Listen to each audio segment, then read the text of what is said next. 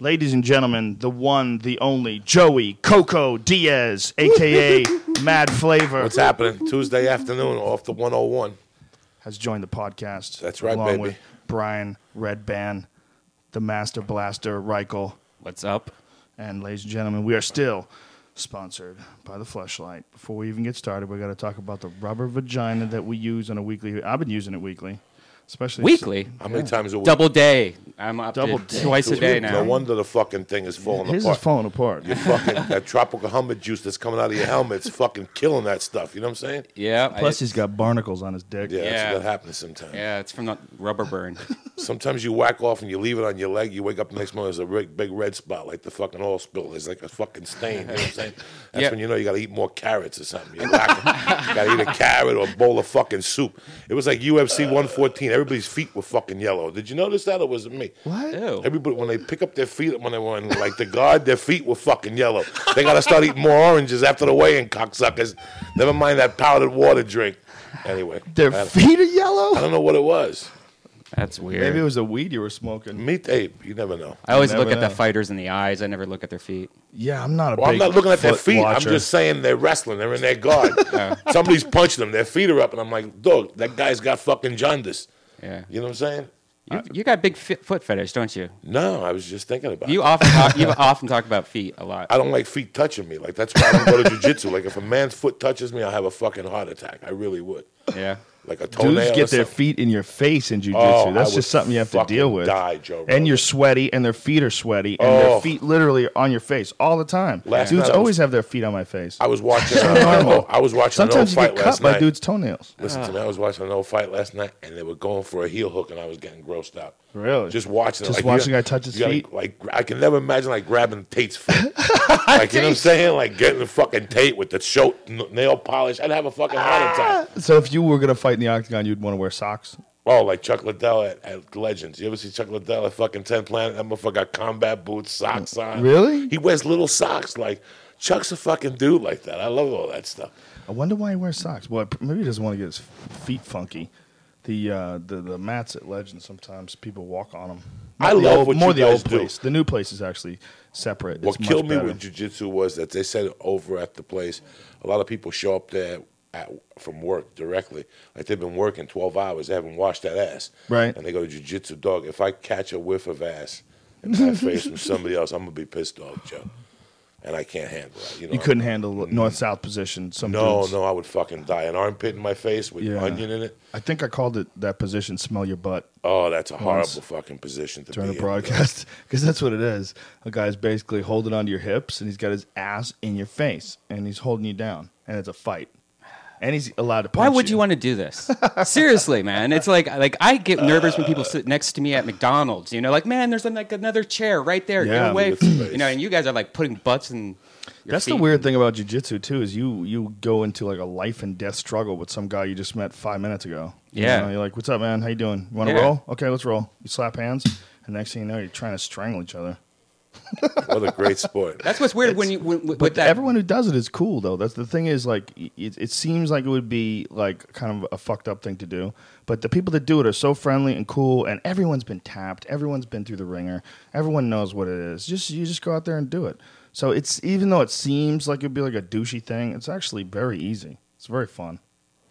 You know, it seems like it'd be like a you know like you'd be sw- sweating it, but it's just you just do it. You know, we just you do it for so long. It's just a part of your day. yeah, but what if you didn't know Joey Diaz and you're like, all right, you and Joey are going to That's do how it jujitsu goes. today, and I'm sorry about the air conditioner, it's broke and it's 120 degrees. in Oh, here." sometimes we have the windows Let me tell you open something, because it's guys. hot as fuck in there. I've dropped 80 pounds and it's affected my stomach, which means my ball sack are three sizes bigger than the last time you did it. The other day I stumbled So your upon a stomach mirror. somehow was sucking your ball sack well, up it was into taking the, the, eff- pocket. It was taking the effect and sucking. The Taking full the effect, the of effect. the ball sack. You know what I'm saying? Like it's If a you got- fucking if- amusement if park you got a ride. firecracker here, an explosion here, I'm not going to look at the fucking firecracker. I'm going to look at the explosion. So ever since I've lost, the other day I stumbled by a mirror. You know, sometimes you walk past the mirror and you're like, wow, what happened? And I looked at my ball sack and I'm like, dog, if I ever have, I could use it as a colostomy bag. It could double. Like if I, if I ever have a Brock Lesnar, fuck it. Don't put a bag in me. It's fucking gigantic, my balls. And my dick still got the size and the and the endurance, but the but the ball sack doesn't even have, like I lost like three pounds on the ball sack, which makes the ball sack tighter. It's fucking huge. His balls. I picked the dick we- up and pulled it out. Joey Diaz is famous for showing his balls. Famous for showing his balls at the comedy store, showing them on stage, just walking around pulling them out on people because they're ridiculous. They really do like they look like oranges, like oranges is in an old lady's pantyhose. That's I what it could looks not believe how different they fucking. They're look. fucking giant, man. They're like this big. giant. Why bro. is it that comics all show always love to show their dicks and balls? There's no other profession I think that you like. I didn't I didn't work at Gateway and it's like all computer salesmen love ball showing. Hey, I look was, my balls. I was listening to Opie and Anthony the other day, and Louis C.K. was on. He was telling a story about uh, about Jay Mohr. That Jay Mohr was on an airplane with him once when he was like really young, and Jay Mohr goes, "If I pull out my dick, will you spit on it?" And he goes, and he goes, from then, I he goes, I fucking hated him. He goes, I was so mad at him. He goes, and I actually like him as a person. He goes, but it was just you fucking fake faggot. Put your penis away. It was really funny.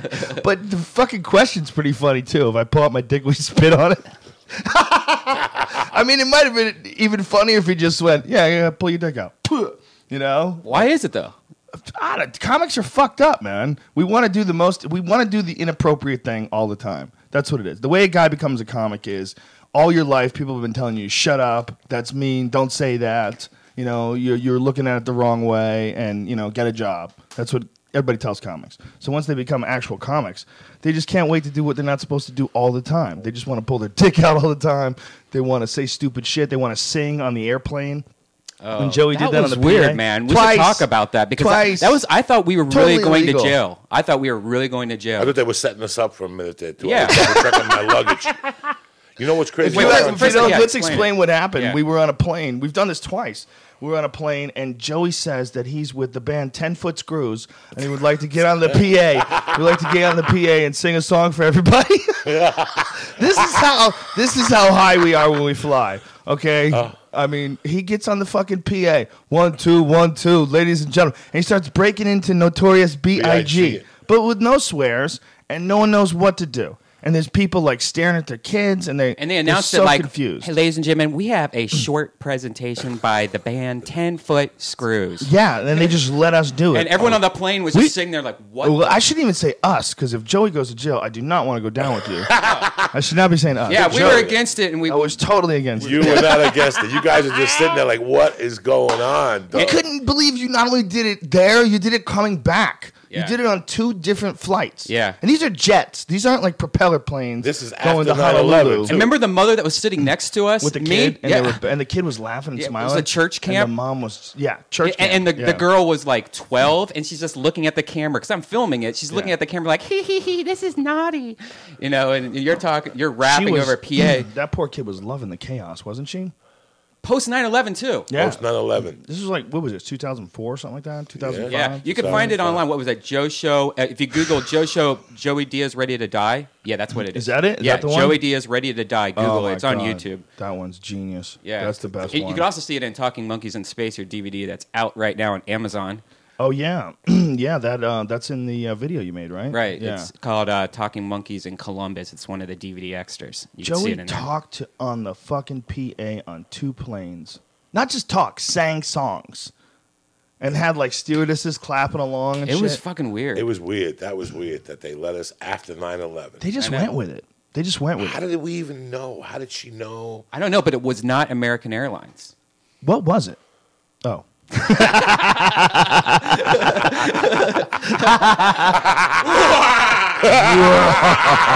The ultimate doom.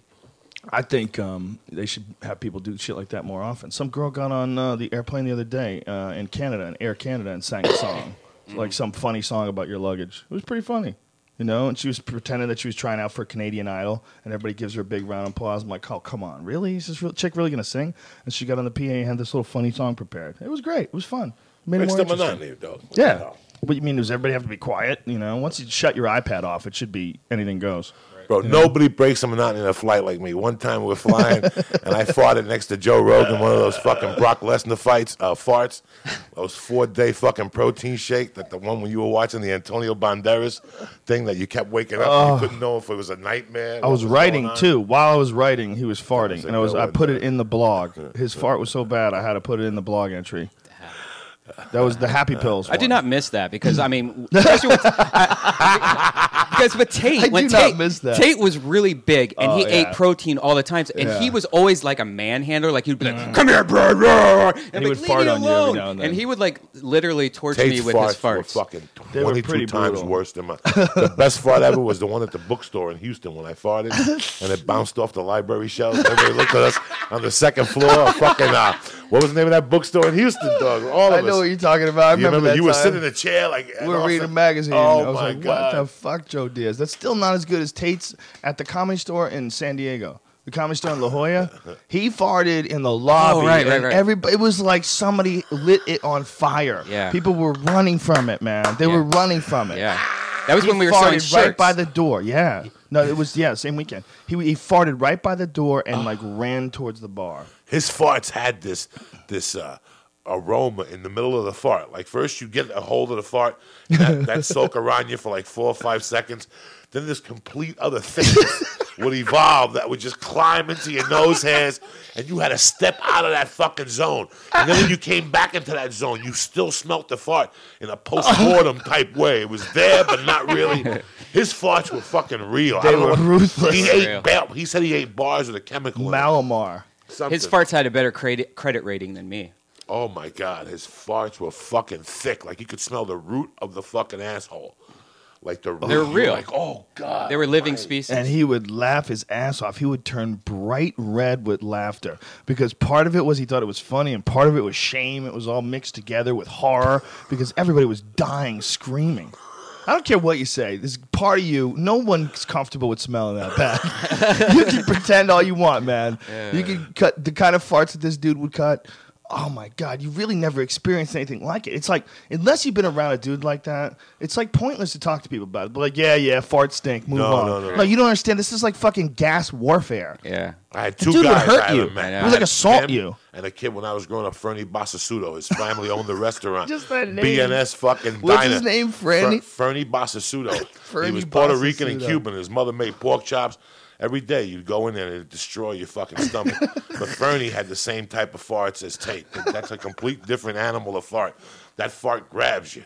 It's just like you have to go home and change your shirt and shit. You know what I'm saying? It sinks into your oh, shirt. Oh, and Tate would just It would light up fuck an you up, airplane. he man. would light up an airplane. You could hear people in like twenty rows back going, "Jesus!" I remember that. You remember that? You could hear it, and you would look back, at Tate would have his headphones on, sunglasses on, just a big smile on his face, fucking chewing gum and ripping the most horrendous farts known to man. I put his farts up against anyone that's ever lived. Yep. tough. Okay. The fart, the time when Antonio Banderas, Oh. when I farted, That you heard the lady good. go, "Oh my god!" Yeah, Like, you I put that in the blog.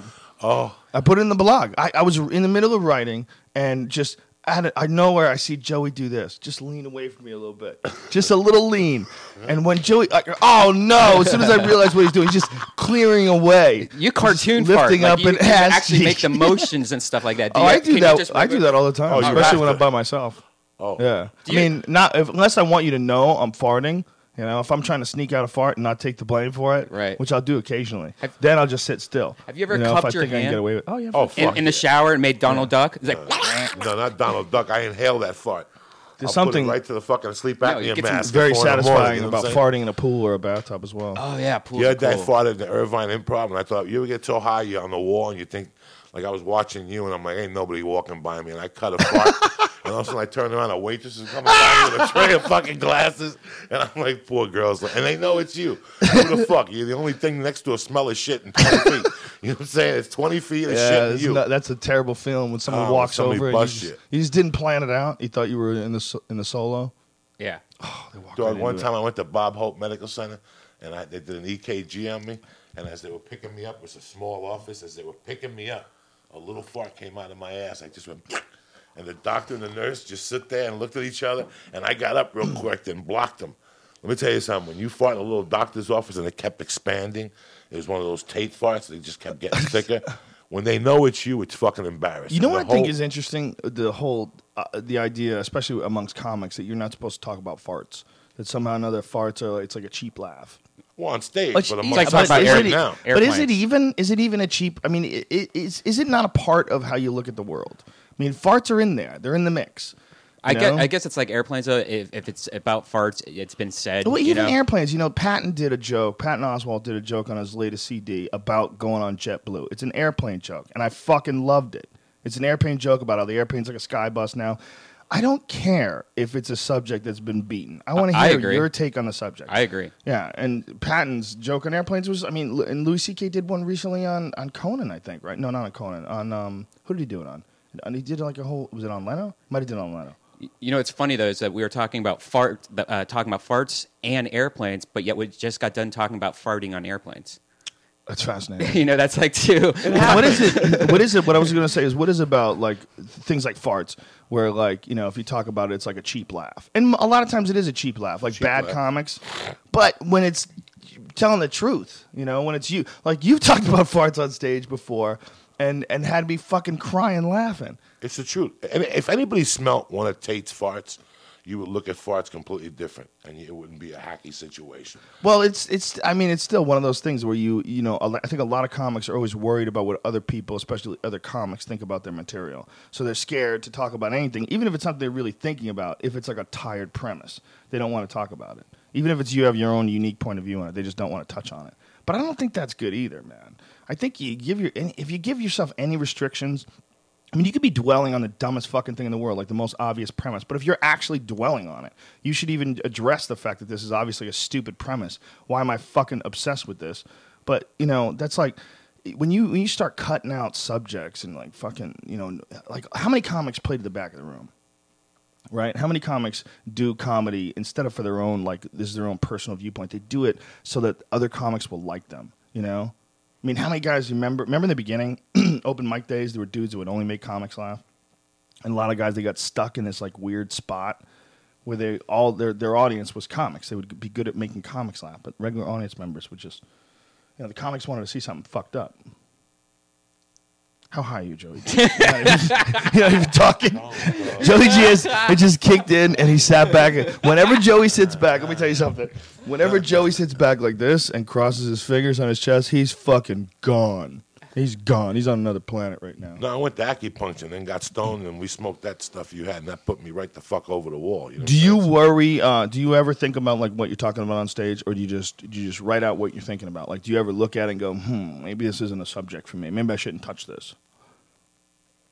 There's maybe three subjects I won't touch on stage just because of personal references, and I'm a failure for not touching them. Really? You feel like a failure? For not touching them because I'm letting my emotion get involved on there. What are they? I, don't like abortion talk.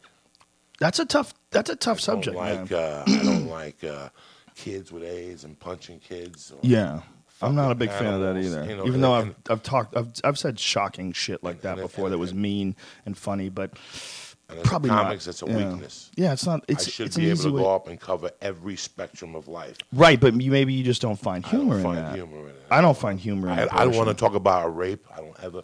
I talk about fucking people in the ass and eating ass. I've never mentioned the word rape. You know the word rape makes my fucking neck hair stick up every time. So that's you know. Yeah, well, then that's just you, though. That's That's me. that's That's that's, just you. There's no re- no reason to touch real. I don't think so, man. I don't think so. I don't think I think you know you talk about what you want to talk about. I don't think there's anything wrong with that. You know, Who the I've fuck wants about to dwell on shit on Oh stage. yeah, gnarliest talked shit ever. Kidnapping and Oh, yeah. mugging, and I, I put it You told the truth about going to prison, but I just cannot talk. being coked up, holding the guy down with a machine gun. I can't listen to fucking you know. no, I, I, I totally understand what you're saying. Yeah, it's a tricky it's a tricky situation, man. and I have You nothing know what- against who does it. You know what gets me about abortion? Here's what gets me about the abortion subject. It's like there's two sides, okay? There's one side where you are, you know, you're pro-life and you don't think that people should be allowed to have abortions and that there's other options. And that it's killing, it's murder. And then the other side is, you know, you you support a woman's right to choose and it's just a it's just a series of cells in the body. It doesn't have a soul. Woman she's carrying in her body, it should be totally up to her. Why doesn't it have to be just two two points of view? I see both. I see. I I, should both. not be able to tell you what to do. I should not be able to tell anybody what to do. And I could totally see wanting to have an abortion. You know, I could totally see not wanting to raise a child at certain points in your life. I, I could totally see you having that option. But let's be honest. What you're doing is you're killing something. You know, you got it's growing inside you, but it will eventually become a human being. You know, I mean, we can we can play games and say, you know, at three days in it's not, at five days it is, or whatever the fuck you want to say. But the bottom line is, there's a little human being growing inside your body, and I think you should be able to do whatever the fuck you want. I mean, it's your body. I really don't think anybody could tell you, you know. But that's it's you're killing something. I mean, you're you're choosing not to let it grow. You're you're terminating it. I mean, let's be honest about what you're doing. It's a symbiotic relationship. Obviously, the baby needs you to stay alive. It's a part of you until it becomes its own individual entity. But the path has been set. It's on the way. You know, why is that? Like, how come you can't say that? I mean, everybody, you, it's either one or the other. Either you support a woman's right to choose, or you know, you think it's murder. But no one ever says, "Well, I support the right to, for you to do it." But let's talk about what the fuck it is. I mean, it is a creepy thing, and if I was a woman, it would creep me out that I would have to do something like that. You know, especially when you talk to someone who's had kids. Once you've had kids, you understand what, what babies really are and the whole thing. You know, you get you get this experience of having a, a, a, your own child. You know, and you go, "Oh, wow." It's crazy. The abortion's really crazy when you think about it. I'm glad I don't have the option. I'm glad, you know, that I don't get pregnant. Could you imagine if it was you that got pregnant? If like you had like a, a bun- how many abortions would you have? You'd have you'd have like ten abortions How many can you have? before your fucking plumbing breaks. like, is there is there a uh, ceiling to this? I went I went out with a girl once um, that had had so many abortions that she can't get pregnant. Really? Yeah, yeah. It's like three or four. She was so crazy. I you know I went to this. She's uh, had she's had like five or six. oh, She's so she was so crazy. I went this to this abortion uh, show or whatever. It was at the Science Museum. Well, I guess it wasn't a show. a convention. Con- no, it was just a display that showed from like every week of a baby's Yeah, life I've seen all the way that. to that. That, that meat thing, that life thing. Yeah, the yeah. bodies in motion, and whatever it was. They're all in glass jars, though. Yeah. And, and they're and at first I was like, they're not real. These are just little models. But then you read down that these are all real. Yeah, And you start including looking- the mother. Yeah. And, and you look at the very small one, and it looks like a little demon. Like I don't know if you've ever seen it. It just Yeah. looks like an alien or something. Looks like a lizard. Yeah. And then it just it's so weird seeing a girl. But then you get to the big one, and that is the most depressing thing you'll ever see in your life. Just this baby sitting there with a face that's been frozen in time, like and just you know That whole it's so exhibit creepy. freaks me out. And if you don't know the exhibit we're talking about, it's a bodies exhibit. And this guy invented some new process of preserving human tissue. And he does it somehow or another in plastic. And they have a whole video on it. I think it's called. I don't know. Body. Worlds. But I'm, I'm trying to think of the, the process. Plasta something. Uh, anyway, so it's it's really like a bunch of bodies all cut up and like in weird positions, doing weird things. And you know, it gives you a sense of the anatomy, but it also gives you a sense like, how is this any different than something a fucking serial killer would do? Right. You know, could you imagine? Yeah, could you imagine if this was all started by a guy who's just some sick fuck, and the way he pawned it off on people is like, art. you know, it's A just art, checking out the anatomy. Because there's some of them that are so questionable, dude. One of them, they had a chick cut in half at the vagina. Okay? Yeah. At the vagina, and there's like segments of her. She's like cut in half Yeah. at her fucking pussy. Right. Like really? Do I need. I really need to see that. Uh, you sure? Are you sure about that? You sure you want to put that fucking it's image out pretty there? fucking demented. It's Yeah, I don't wanna weird, man. They're like shit. playing tennis and shit, and you know it's just their muscle tissue with no skin on and fake eyeballs. It's a trip. Did we, did we go together to see that? I think we did. I th- and we saw that IMAX movie, body, the body. thing. Yes, Okay. yes, I remember being so stoned while seeing that, Oh I almost had a panic attack. I had to. Oh, leave. we were so high. We had lollipops, didn't we? Yeah. I think we had Yeah. This was back in the days, the rookie days of, of edibles, where we didn't quite understand what was going on. It's like, oh, two lollipops would be fine. We didn't know. The, the people who don't know, when you eat pot, man, you get you get way different. It's a way different high. It's something called 11 hydroxy metabolites produced by your liver. We've talked about it before, but that's why people freak out when they eat brownies and shit. Like you you you swore off edibles. I for only a eat while. them on Mondays because the Armenians give me a free edible day on Monday. so I always eat the three peanut butter cookies and get fucked up. But last He night I called had- me once. You called me once. I'll never forget this. You go like this, dog. That's it. That's it, dog. I go, what? No more fucking edibles. no more fucking edibles, Joe Rogan. No more edibles. Like that's the whole conversation. Damn. I'm done. I'm done. Oh, that bad. Don't you wish phones had TiVo so you could like you could just like oh. record this? Oh, how They're well the, fucking the bad. recording would be awesome, but would be more awesome is the visual. You know, to get some FaceTime Oh yeah, on that. FaceTime. It's Oh, always my doing God. FaceTime. Sometimes you eat those edibles, and I'd eat them like at eight in the mm. morning, guys. Like I get up oh, and pop a cup of coffee and eat a fucking chocolate cake.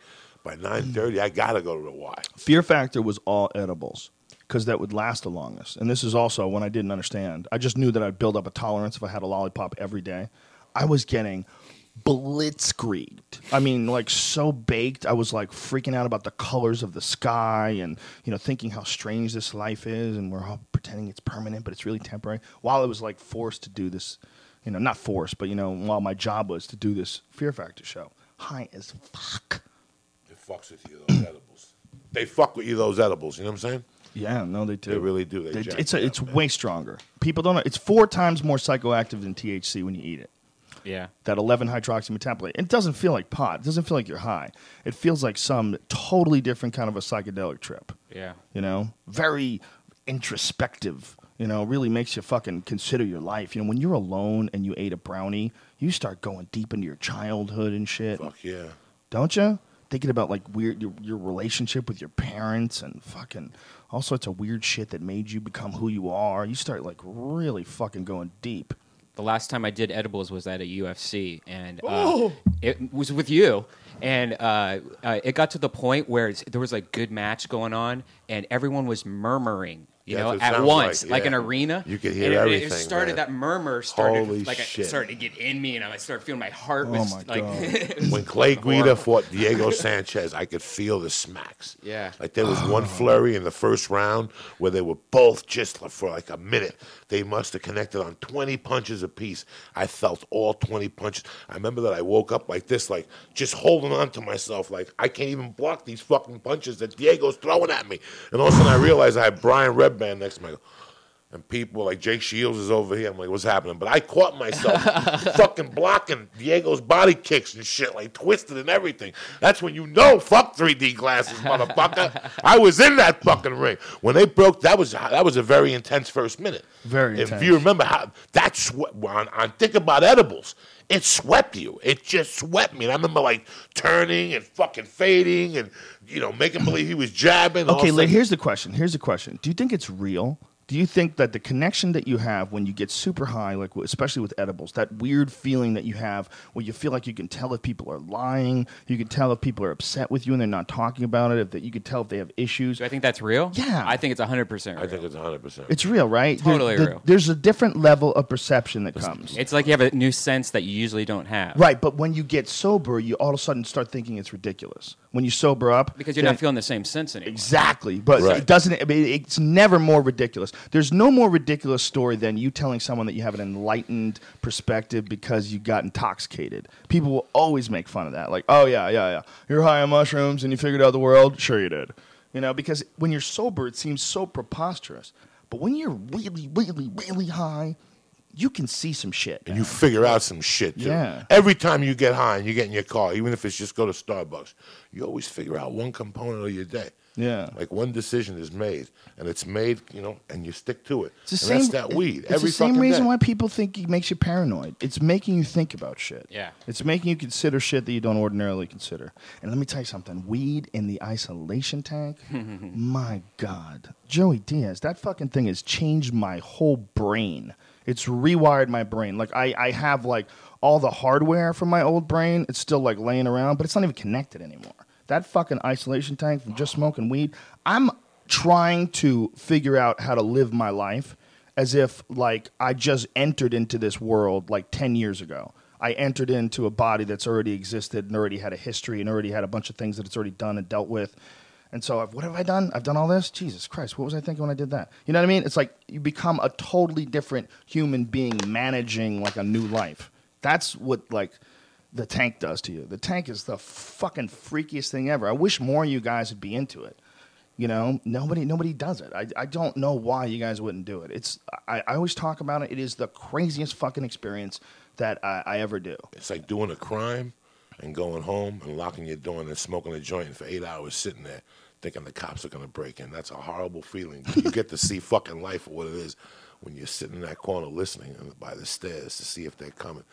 It's a fucked up experience, you think. Well, you clean your brain out You of all that out, shit that you've done that's making you worry about people come to get you. All that shit, all the shady shit.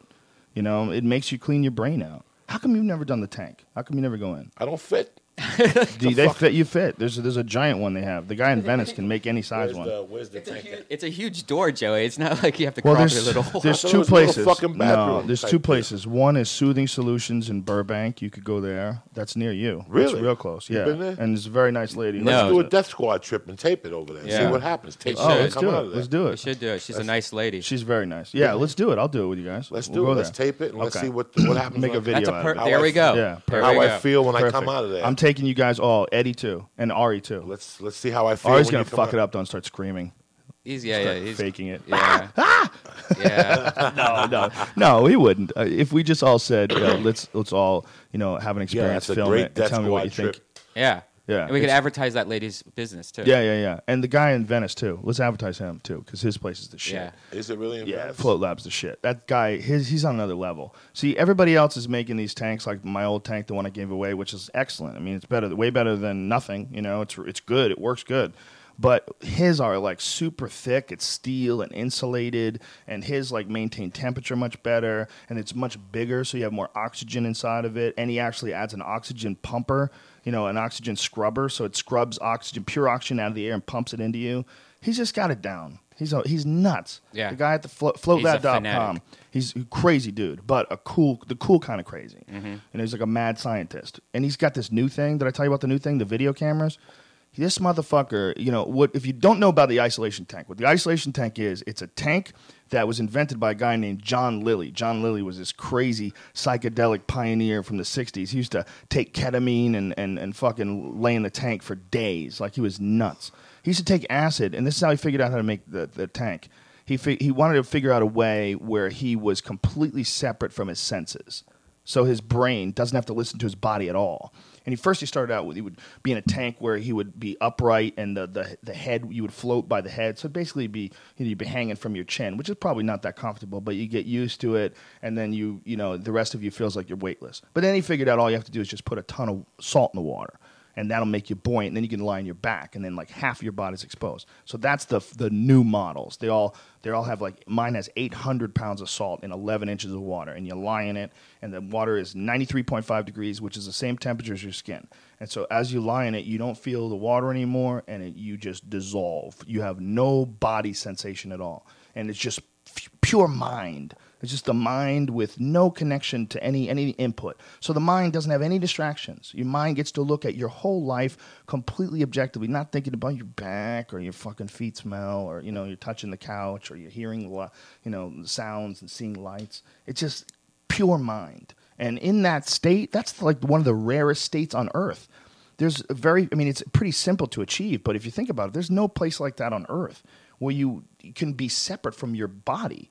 Like literally, you don't feel your body. It's just your mind, you know. And and you get distracted. We all get distracted. Like it's like having a conversation in front of a giant crowd of people. Like when you're on stage, that's distracting. You know, talking to people while people are next to you screaming, that's distracting. But what we don't realize is life is distracting.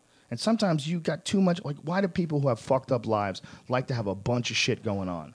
You know, how many dudes you know that complicate their lives on purpose because they got they got some shit going on, so they'll just throw. I'm starting up a business. Like, what the fuck are you talking about? You're starting up a business, man. You're, you're a fucking comic. You're gonna you're gonna start up a business. It's but what, why is he really starting up a business? He's trying to distract himself with more shit so he doesn't have to think about his shit. You know, it's like it's a classic psychological ploy. Your whole life is a distraction. You don't even realize it.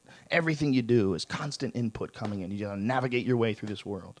It takes away resources. takes away resources that your brain has. Gotta get in there, Joey Diaz. Let's go. Burbank next week after Yeah. the fucking break. Let's. You know How what's come you awesome? don't do it? You're in Death Squad Burbank. How come you never done it? Uh, because I, you know, I just, uh, I don't know.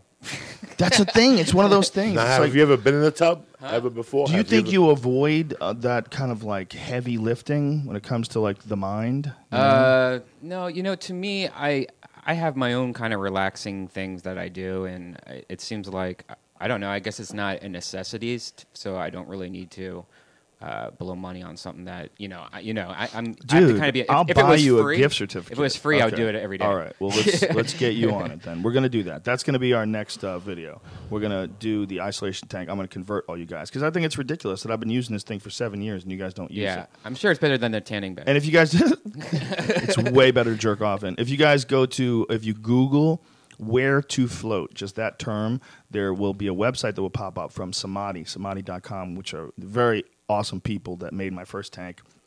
And their um, their website has a listing of places where you can rent time in a tank all over the world, all different countries, all the different places it's available. And a lot of people have used it and emailed me about it and said that they found a tank, you know, like an hour away from their house or something like that. It's a fucking great tool. It's a great tool for the mind. You know, if you're the type of person that likes to meditate, and I think everyone should. You know, everyone. I mean, you call it meditate. You say meditate, you sound like you're full of shit and you're doing yoga with beads on. You know what I mean? It sound. You know what I mean? It's like the word meditate has this connotation, this this uh, you know this fake fake spirituality connected to it. You know, it's a term, right? But the, the- but thinking about your life is very important. Especially in Boulder, they, they use meditate like a motherfucker. Them sandal words. There's so many sandal wearing oh, motherfuckers in Boulder. aren't they? I tell you what, though, they're nice. Oh, I don't, I don't mind. brilliant. But I would talk They're to brilliant. people, and you know, I'd be like, you know, they would say, uh, you know, oh, I've got this back injury. You know, uh, I can't go to jujitsu. I go, oh, that's cool, man. You know, you okay? You gonna be all right? He goes, yeah, I'm going to this healer. He's doing a lot of body work on me, a lot of positive energy work. I'm like, oh, you pay for that, or do you suck his dick? Like, what the, what the- what the fuck are you talking about? He was like totally straight face. I'm going to a healer. You know, he's working on me, doing a lot of body work. He's doing, oh, he's doing body work. Oh, he's healing you. With rocks and sand. There's a lot of people that make a living doing that, man. They're Yes, like they do. healers. They're like push on parts of your head and, and claim that they're healing you. And but the thing is, if you believe them, it works. It works. That's the crazy thing. Is like the human body is so fucking powerful, but we don't know how to use it. It's like a computer, and we don't even have a manual. We're just going into the registry and fucking with things, and you know, we, we really don't know how it works. So you can trick somebody with a placebo, and the placebo is just sugar. It's just bullshit. It doesn't do anything. But because they think it's medicine, their body fixes itself. But nobody knows how to just fix themselves. It's crazy. It's like, could how come you can't the placebo method? How come you can't just apply that on your own? Why why can't you just trick yourself? You can't. So then you don't have access to that that you know that pure belief. You don't have access to the pure belief. You have to be literally you have to be kind of crazy to have access to the pure belief that you can fix yourself with this magic pill that's just sugar.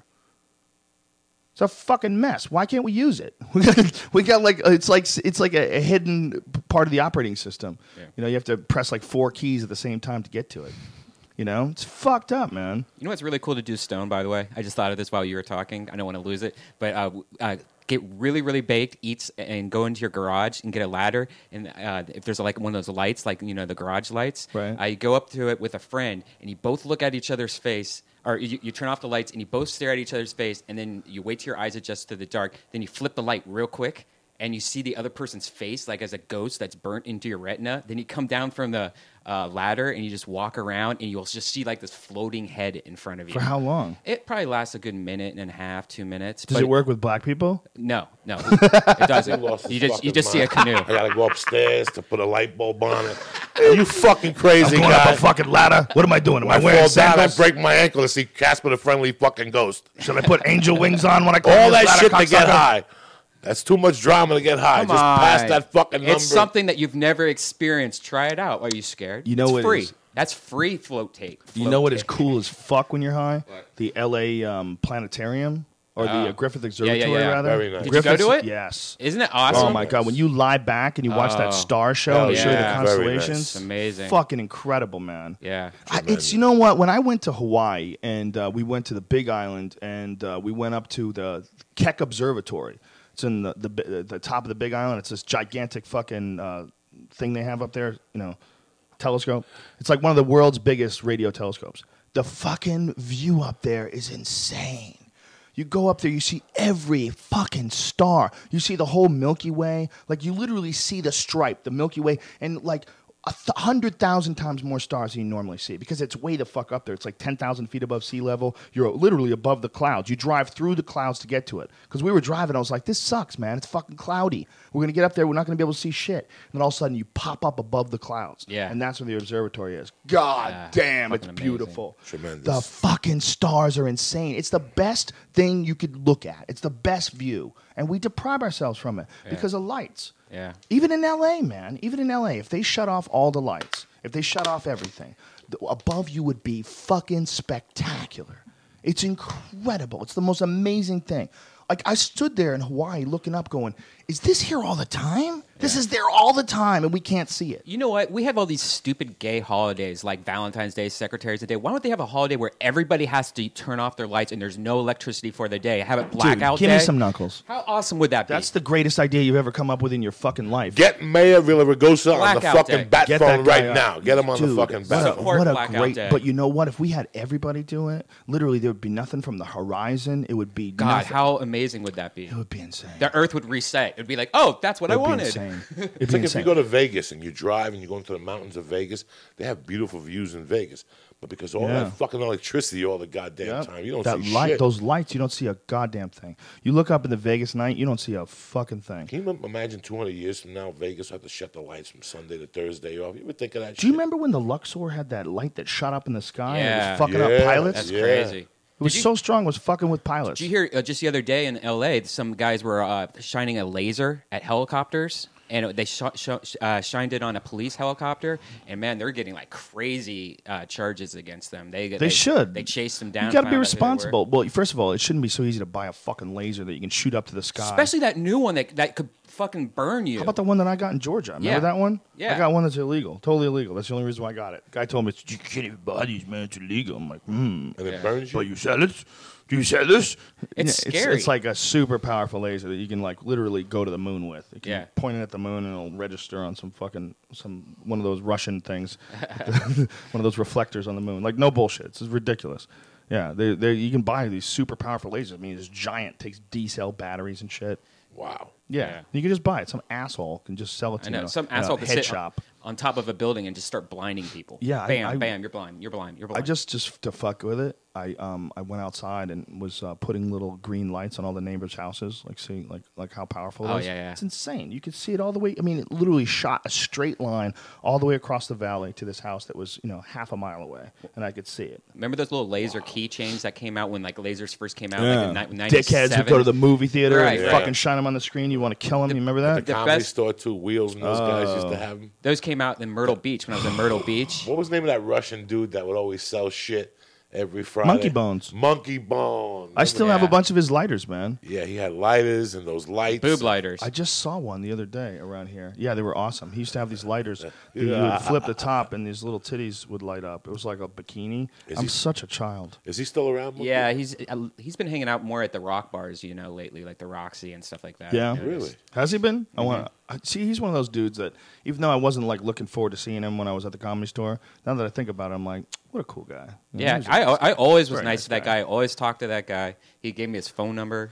The comedy store back in the day had a, such a unique community in that parking lot area. You know, that parking lot area was like like a Lego club that we would go to. It was like a hangout.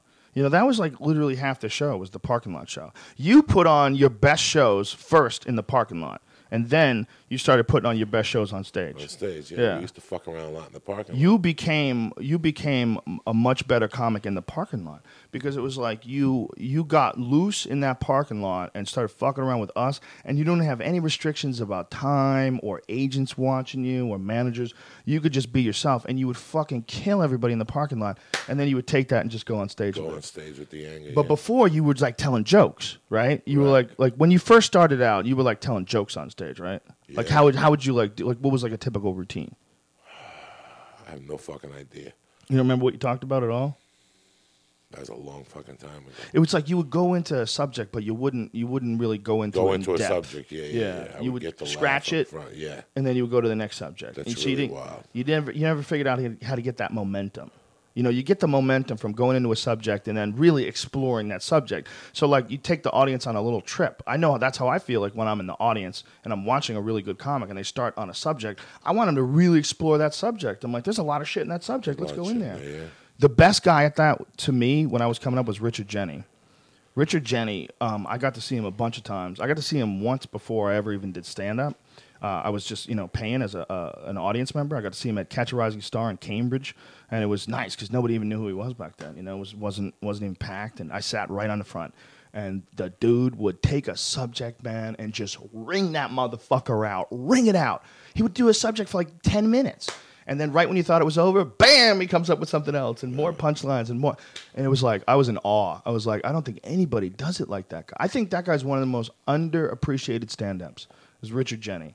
You know, a lot of people like you know they didn't give him the credit that he deserved because a lot of his premises were like kind of common premises. You know, like you know common like almost like. Um, talk show host, uh, not talk show host, but like you know, if you're doing a spot on Letterman, like a lot of his premises just fit right into the standard, you know, Letterman spot. But he was so good He at was good, writing. and his presence was brilliant on stage. He his had timing, something. his timing was amazing. He had something that just, you know, and uh, that's a shame.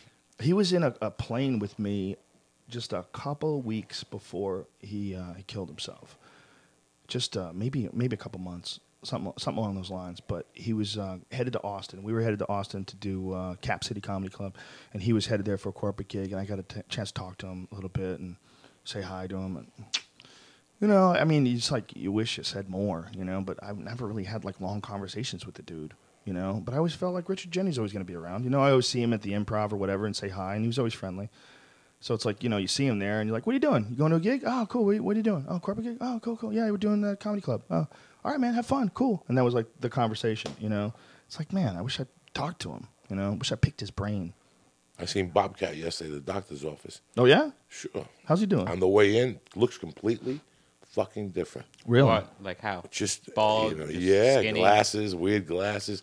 And I looked at him at first, and he looked at me, and he's like, "I'm like Bobcat." And, yeah, he's some broad. He doesn't do that though. No, he doesn't do that no more. He was a funny comic, But it was man. good to see him. Bobcat does not get the respect he deserves either because Bobcat was in those Police Academy movies. So people didn't respect him like as a comic. But as a comic, Bobcat was fucking hilarious. Meat Bob. Do you remember that CD? Yeah. That's fucking brilliant. It's was a, a funny brilliant guy, CD. I never knew he was a comic Dude, because he there was, was- I was pre-internet, so I- I, only saw him as that It's- annoying I voice think guy. he's still doing it. I think he's still doing it. I I did know- work bananas with him like six years ago, and that's Really? what we're talking about. He's like bananas. That was a long time. Is he still good? I mean, how's he? How's his sets No, now? I think he just works for Kimmel, right? Uh, I don't know. so Yeah, when he he- does stand up, he just does it every now and then. Yeah, every now and then. We didn't even talk about it. Dude, really. that's a, that's a shame. He was really good. he would have benefited from the internet like crazy, Yes. having like comedy clips or Twitter at that yeah, time. Yeah. totally. I mean, he was that. He was a perfect fit for the internet. If the internet had come along ten years earlier, Wow. Bobcat was a perfect fit. Can you imagine people's careers if Twitter and Facebook and all this shit? would- Like, imagine Richard Pryor at, Dude, at his prime if he had a Facebook page, a Twitter page, and yeah, everything. all That'd of them. Kinison. ridiculous. Imagine, imagine Kinison's Twitter. Oh wow! Ah, just It would be every day. Some girl cut me off. You fucking whore. You know that would be that would be his Twitter every day. it would be awesome. Yeah, a lot of guys. You know, I mean, you know, back then, unfortunately, there was one avenue. There was you had to get on television. You had to get on HBO. That would be the big one. Get on one of those comedy specials. But now there's so many avenues and so it's so easy now. You know, I always think about that. Like, I would have been fucked if it wasn't for the internet because I would have been always labeled as like a game show host guy. Like nobody would have taken my comedy seriously. You know, you have to you'd have to see me live, you know, to to know that I'm, I was actually a comic first. I just, you know, took Fear Factor for money. B- back then, if you did like something that, you know, wasn't cohesive for a good career, like nobody forgave you. You were you labeled that guy and then they moved on to the next thing. You know, you wouldn't, you can't now because of the internet. You can completely express yourself. Like people know exactly who you are. Like this, this podcast. You know, I mean, you can't. We've, this is like the twenty sixth one that we've done. You know, by that, you know, pe- people know who the fuck you are. You know, you are who you are. You're broadcasting it. Back then, man, you could fake an image. You know, you could like how many fucking gay guys were straight and they decided, uh, you know, got married and everything, and the, the Hollywood image and the studio pushed an image for them, and they had, you know, press people would talk to the press for you, and you had a publicist, and publicists are fucking useless now. As long as you're twittering, people know what you're really Yeah. like, right? You know, look at Spencer Pratt and all these fucking people. Any, anybody like that, you know, they become they become popular, and then they just get to talk. You could have a million publicists; it doesn't matter. Everybody's going to know eventually. They're going to compile enough data to know exactly what you're really like. They're going to know your lows and your highs. They're going to get to make an honest judgment. You know. Like Google knows everything about us. Yeah. How about we were talking about this Apple iPhone thing? Right. The iPhone, um, there's like some new thing where Apple's collecting and sharing iPhone users' precise locations. And this is what it is an updated version of the privacy policy. The company's added a paragraph noting that once users agree, Apple and unspecified partners and licensees may collect and store user location data. So I, I and I see what you're saying. You're saying that it's totally anonymous, Mm-hmm. and I appreciate that. But you're selling it. You're selling data. You're Yeah. collecting data on me, and you're selling it. Yeah. Please don't. Yeah, Please well, don't. there there gets to a point where everything everyone needs to make money, and well, I, Google, I get that. Google, but this they're making the money that they're making when you're doing stuff like this, like Right. these ads, is spammers. You're making money off spammers. It's- you're making, making money off people who are going to find out where you are and spam the fuck. out of yeah, you. yeah. I mean, probably That's what it is. I Yeah. mean, that's what they're doing. They're trying to find out where you're at. Are you buying things? What are you buying? What are you Yeah. doing? Eventually, your phone is going to be like it is in Japan too, man. Your Well, phone's going to be money. it's they're trying to customize just like everything, customize uh, your shopping Yeah. shopping experiences and everything. Like Pan- we were talking about satellite radio.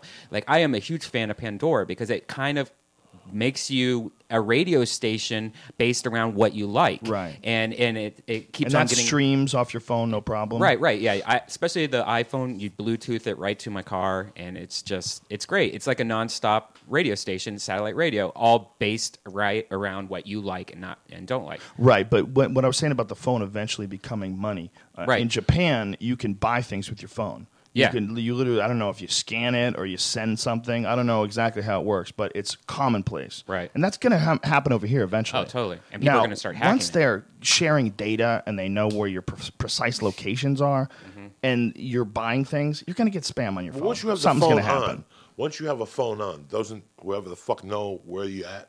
If, but Yeah. what my point is that if why would they be paying for it if they're not going to use it? If they're going to use it, you're going to get some bullshit. Now, You who know? are they It shouldn't, you shouldn't have to. to?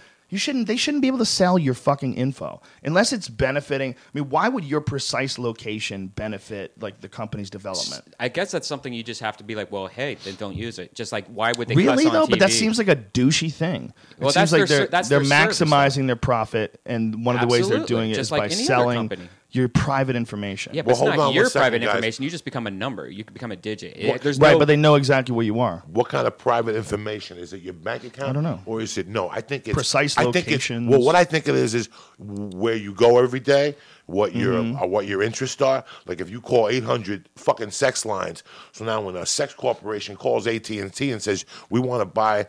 You know names from you of people who use sex lines. yeah. They just well, you know what? At Wait. least AT and T's working. How many times have you gotten a call for a funeral parlor? Ain't nobody dying with me. Yeah, but if somebody calls you and says you want a dick sucking, at least they're narrowing it down. Maybe that's what they're selling. The data. What the fuck? Dude. You you follow me? Listen, No, if you call it follows me? gambling, Nobody follows let's say you go to Vegas all the fucking time from LA. What do you go to Vegas for? Either to get your dick sucked or to fucking gamble if you're a regular consumer. So maybe that's the data they're collecting. And when they sell it out there, and you know, how many times do you get calls, Joe, from people trying to sell you something? How many emails do you get? You get a lot of those uh, Yeah. calls where people want you to change banks and interest rates and shit like that. Shit that. like that. So how do you think they, you know, it's stupid stuff. I don't yeah, think they somebody sell your somebody pin. sells your phone number. Yeah, I don't think they sell your pin or your mother's maiden name, guys. I just think they sell your interest, what you be with. What it's some of your very guys- annoying when someone calls my house and they have my name and they ask, you know, may I speak to Joe? Are you talking about home phone? Yeah. Yeah, you know what? Home phones are dead, man. I, I've never, since I got rid of my home phone like five years ago, I've never had a single stray call ever. Man, I'm a little bit old school. I like to have a home phone number, man. Just in case. Yeah, Just I don't want to just always Yeah, be just relying on my cell phone. Right. I'm a little You- old school. You ever go buy a car and a week after you buy a car, you get an application for a credit card. What do you think that happens? You think that just happens? I don't no, get the bank those. that bought the paper. Yeah, of course, they know, sold your yeah, shit. they sold your You know shit. what's the So- worst is where they take a car and put it in a mall and it's like sign up to win this car. Right. That is just Yeah. the worst thing you could possibly Yeah. ever Yeah. do. Like Yeah. signing two weeks free at a fucking Yeah. gym. Yeah. Anything like that. Anything Yeah. you see, anything online that you give you information about, you're fucked. But I always knew they were doing. See, once 9 11 came, dog, this became more available. That was what law was passed. We lost a lot of fucking freedoms that we don't even know we had. That's why there's people are freaking out, but they don't know that. I don't know if it has to do with 9/11, but you're absolutely right about executive orders that Bush passed and Cheney passed. We lost a lot of freedoms, bro. So this is part of the freedoms that we were losing that people were complaining about. I and you don't know. This couldn't have happened 20 years ago. That's why you used to get called from Sealy Posturepedic trying to sell you a fucking mattress. And you're like, what are you talking about? I don't want no mattress because your name just got sold. Well, okay, let me ask you this: what, what do you think that? Why do you think they concentrate on taking rights away? Do you think they concentrate on taking rights away because they're worried the shit is eventually going to hit the fan, and then they're going to have to like really figure out how to control people? So they're going to have to have more regulations, more ways to lock you up. I mean, why else would they be struggling to try to get more control over people? Why would they str- be struggling to take away your r- rights and liberties? Unless there's profit, or unless they can control you in some sort of a, a, a time of great stress and disaster. I think Every- it's just protection of you know if you don't murder Protection? anyone, yeah, if you don't How's murder that? anyone, you're fine. You know, I think they're just Okay, collect- that's not true because the government can absolutely target people who are enemies of the government. People have taken people out of the Green Party and put them on terrorist watch lists and no-fly lists just because they protest against the war. That's fact. That's already happened. That's already done. So uh, there's it's there's no way they're doing it just to protect you. They're doing it to profit. They, they don't need to protect you like that. If they needed to protect you like that, it would it would be much more obvious.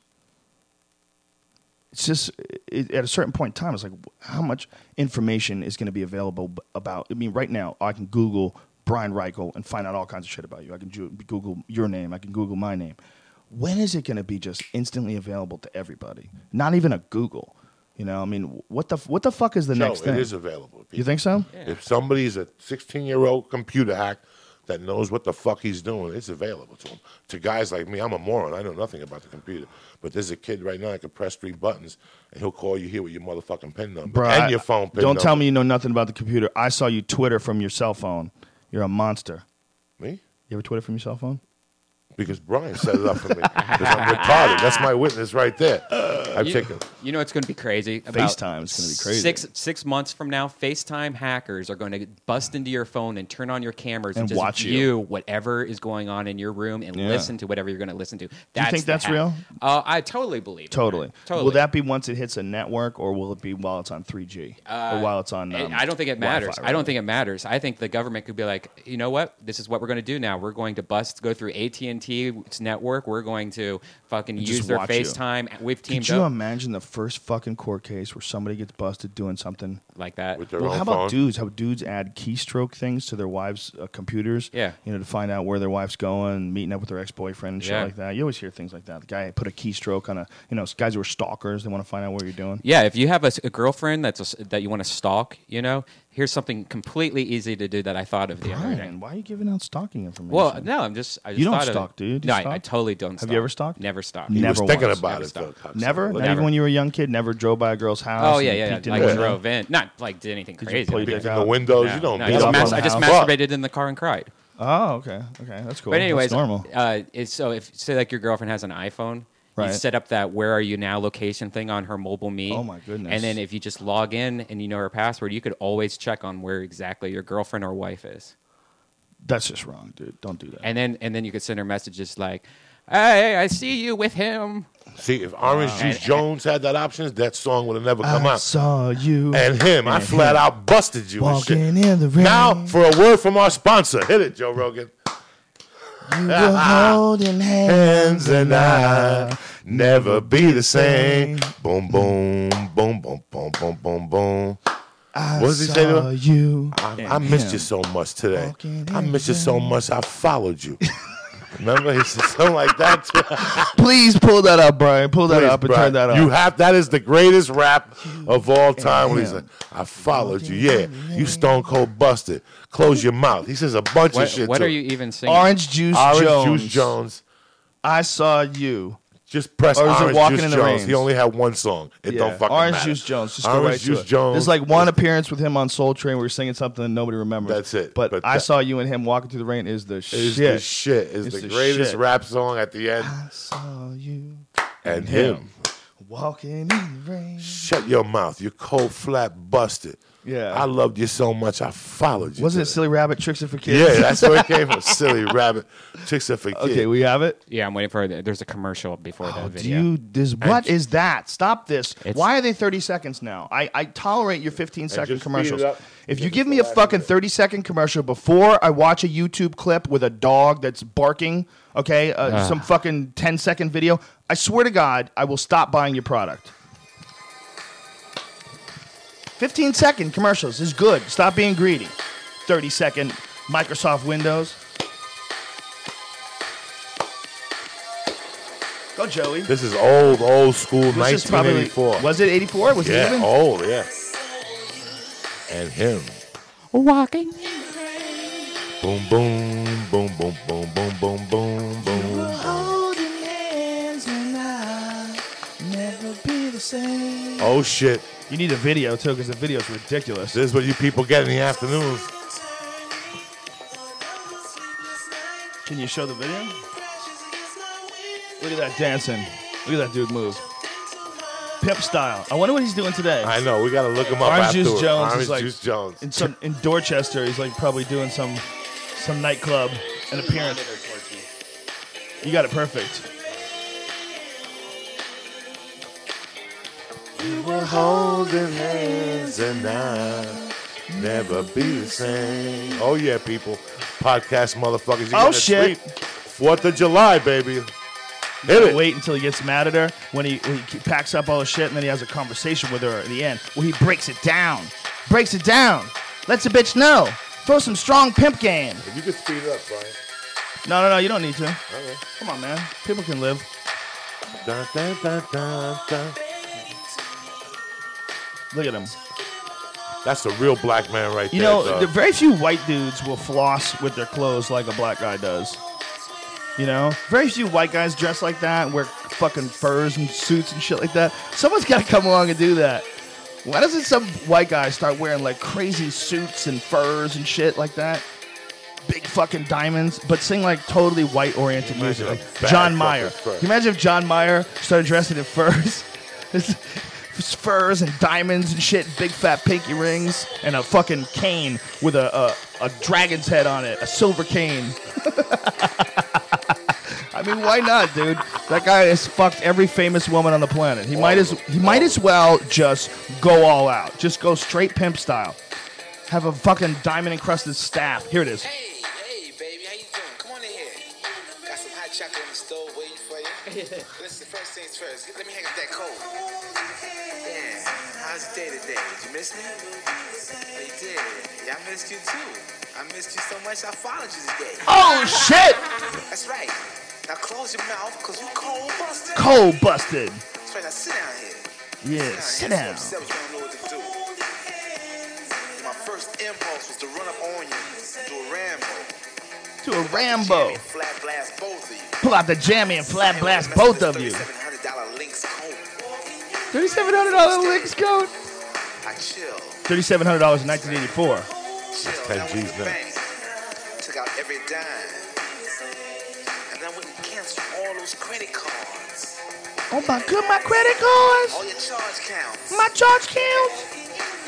I stuck you up every piece of jewelry I ever bought you. Yeah, that's right. Everything. Yeah, Everything.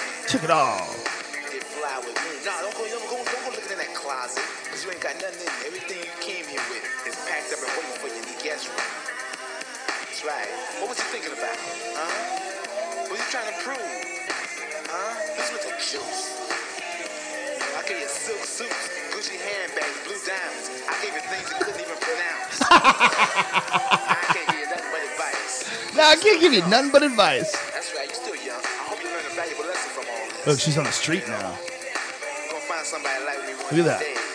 Cars driving by. You know what you gotta do? You gotta get on out of here with that alley cat coat wearing, hush strawberry shoe and crumb cake I saw you. Silly rabbit tricks are for kids, did you know that? Silly rabbit tricks are for Without me. Like cornflake without the milk.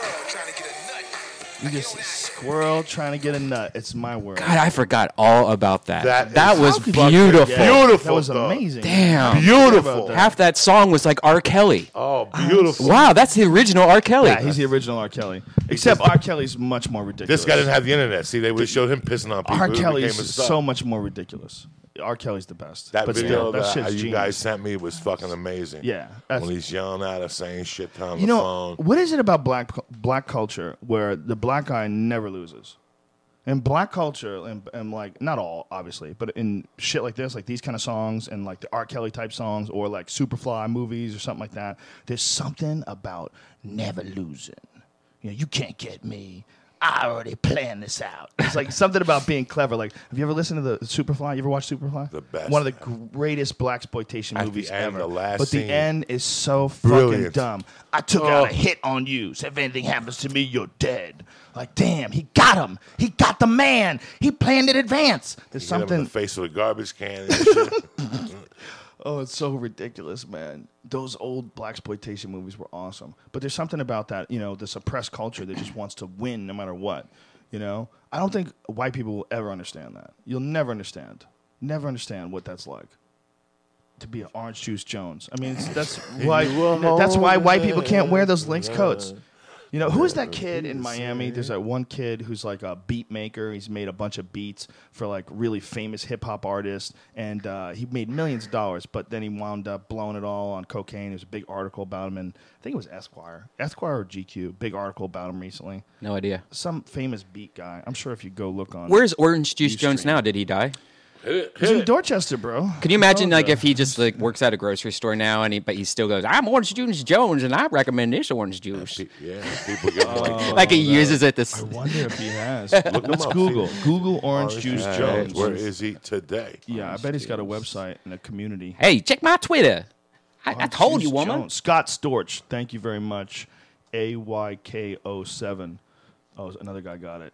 Get Dude, down. I mobile you. meet you. I take your iPhone. I Oh, found out where shit. you was. Yeah, I, I miss you so much. I followed you.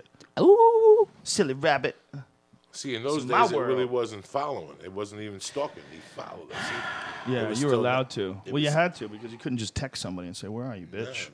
Those days, man, guys must Okay. have just w- w- had extra families all over the place. All right, I found him. Where is he? Alex, after Jones failed to have significant follow up success, he left the music industry to tend to his terminally ill mother and raise a family. Oh, he helps I his feel like son. Oran 2, not Oran 1, Orin 2, better known as Mookie, with his rap career. Oh, In addition to producing and scoring music for commercials and independent movies, Jones also contributes to a number of hip hop blogs, including Houston's, JustFlippin.com, or Global Grind. That's it. Wow. well, now we know about Orange Juice Jones. He's that's it, fucking see? out there in the community, That's right. keeping shit popping. He should have done stand up comedy if he writ- wrote those lyrics, you know? Because that sounds like pretty pretty I funny. Think you would have to be funny on purpose. no, That's- that wasn't that's funny, not on, purpose. But it seemed kind of humorous. no, No? I don't think so. Humorous in like, yeah, got you. Yeah. but it's not know. the right level. Type of way, yeah, you know what what I'm saying? you're what you're laughing at is not. He doesn't understand what you're laughing at. You're laughing at it because it's ridiculous. If you No, laughed, he would even look at you and go, "What the Give fuck you laughing at when I'm talking to my woman?" fine clothes, Gu- Gucci's, diamonds, Thirty-seven seven hundred hundred dollars Lynx coat. Links. Ah, coat see, that's just shit. brilliant. That's It is. poetry. It is, but you have to really mean it in order for it to be poetry. If you're just pretending, like you know, was there there was that black exploitation uh, parody that came out recently with Michael Jai White.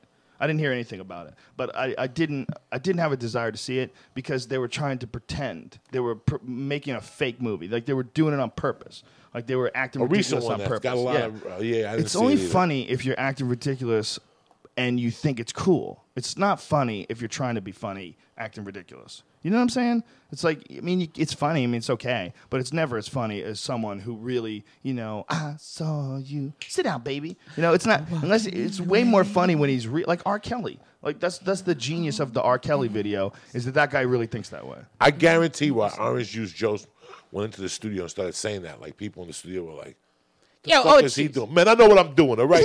Let me just lay this shit down on this bitch, all right? and they were like, bro, it ain't gonna work. Watch my shit. And he just said it, and he goes, that's it, it's staying. They argued for a little while. I wonder when people break up with Orange Juice Jones, are like, "What are you gonna do? Walk in the rain? You're fucking retarded. It's over." you know, like You write a song about me, asshole. Yeah. Move on with your life. Keep You- me out of your shitty fucking CDs. I saw you. walking in the rain. Have you ever had a girl tell you to not talk about her in your act? Nah, Did you see that thing that Stanhope wrote about uh, Bobby Barnett? You know, he's got that joke about this chick, Bobby Barnett, that fucked him that's like way too hot to fuck him, but she fucked him. And, you know, he's like, you can't take that back. A thousand repo men can't take that back, Bobby Barnett. You fucked me. And he put it in his, uh, taking, to take the edge off. It was like his closing bit. Well, apparently this chick contacted him. It's on, if you go to dougstanhope.com, it's on his website.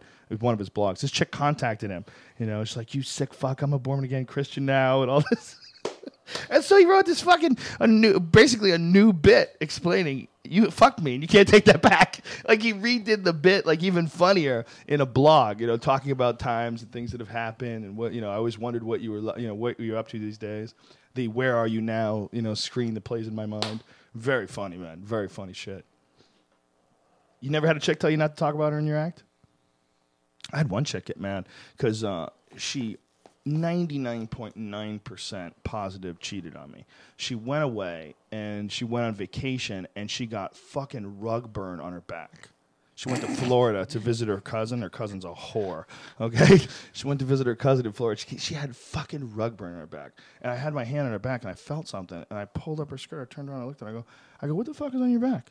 And she goes, I was drinking. Oh, I was drinking and I was leaning against this thing and there was like a nail on it. I go, there's a nail. I go, a nail did that? I go, you didn't feel the nail? You just kept rubbing your back back and forth on the nail. I go, that's not carpet burn? What are you saying? What are you saying? I'm saying somebody fucked you. No, no. I go, okay. You're saying that no one, no one fucked you? She goes, no, it's not carpet burn. It's I told you, I was drinking. I don't know what I was doing, and I was like leaning against this thing. It was like, I was like, this crazy lying bitch. It was like the dumbest lie ever. Like this dumb whore didn't even know that she had this fucking scab on her back from Right. getting fucked so hard, probably in the dirt somewhere. Right. Crazy bitch. She's probably on Construction a fucking, site. on a fucking How long ago was asphalt this? parking lot. Probably broken glass. Construction site. I was site. young. I was like 21, 21 or 22. Um, I think maybe I might have been a little older. Um, but it was ridiculous. But I had already cheated on her, so I didn't care. She was like, it was a bad relationship. I didn't enjoy it. It wasn't a fun one. But she she came to she came to the comedy show that night with me. You know, after she got back, all right, get your clothes on. This and that. And we went and we left. I don't even remember if I fucked her. Probably not, because I was probably grossed out. But I took her to my comedy show. She wanted to come with me, and she was planning on it. So I got on stage and immediately go into the whole fucking story about my girlfriend going to uh, you know spring break and coming back with rug burn, and I, I had you know like what you know I had like a what's worse, and then I I put that one out. Like how would you react to that one? And then I tell the whole story. She was fucking furious. She was so mad. She's like, if you don't fucking believe me, I go, I believe you, but it's funny. It's just a joke. I'm just making. I'm just pretending that you really did fuck somebody on stage. The best thing about Facebook, the best bit, thing about Facebook is finding your old babysitter. You know, Oh and like uh, I remember this babysitter was just fucking hot, and she's still pretty hot. You know, now she's she divorced. touch you? Have a kid. She never touched me, but what she let me do is she let me put my, uh, my head in her crotch, like like sleep in her crotch. You know what I mean? And then like I would move my head around, and she would like kind of like you know Grind squeeze my head. your- yeah. Oh And- my And, it was. God. I just remember it was so fucking. How hot. old were you?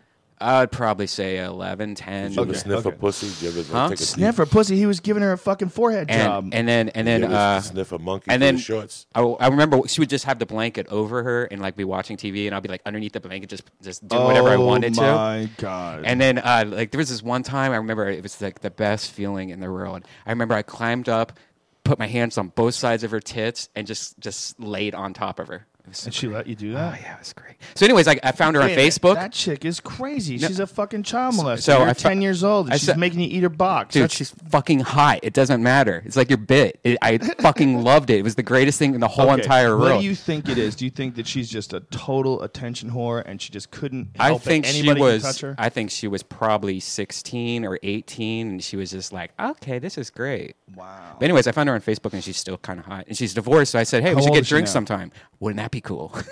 Where she live now? Huh? Where she live? Uh, well, i shouldn't say it, yeah. Delaware. You ever been to Delaware? I've been to Maryland. so Holy shit. You you are you planning on trying to bang this chick? No, but I think that would be kind of hot To bang her? to bang the mo- the. You know, we started babysitter, something something. thirty years ago. that would be the longest relationship I've ever had. So she would only be like five years older than you. So she'd be like forty. You think? Yeah, so something like that. So forty. So it's probably still lubing up itself. Yeah. Still still works. Just do it once, get out of it, in and out, see what it's all about. What if you got her pregnant? Could you got her imagine- pregnant, and then we could both you molested our imagine- girl child. No, that's not funny. Just kidding. See, you just did what we were talking about earlier. Don't. I'm just kidding. Tried to That be was shocking. That's completely. disgusting. Yeah, I know. How rude. I need to self-evaluate, What if she like fell in love with you?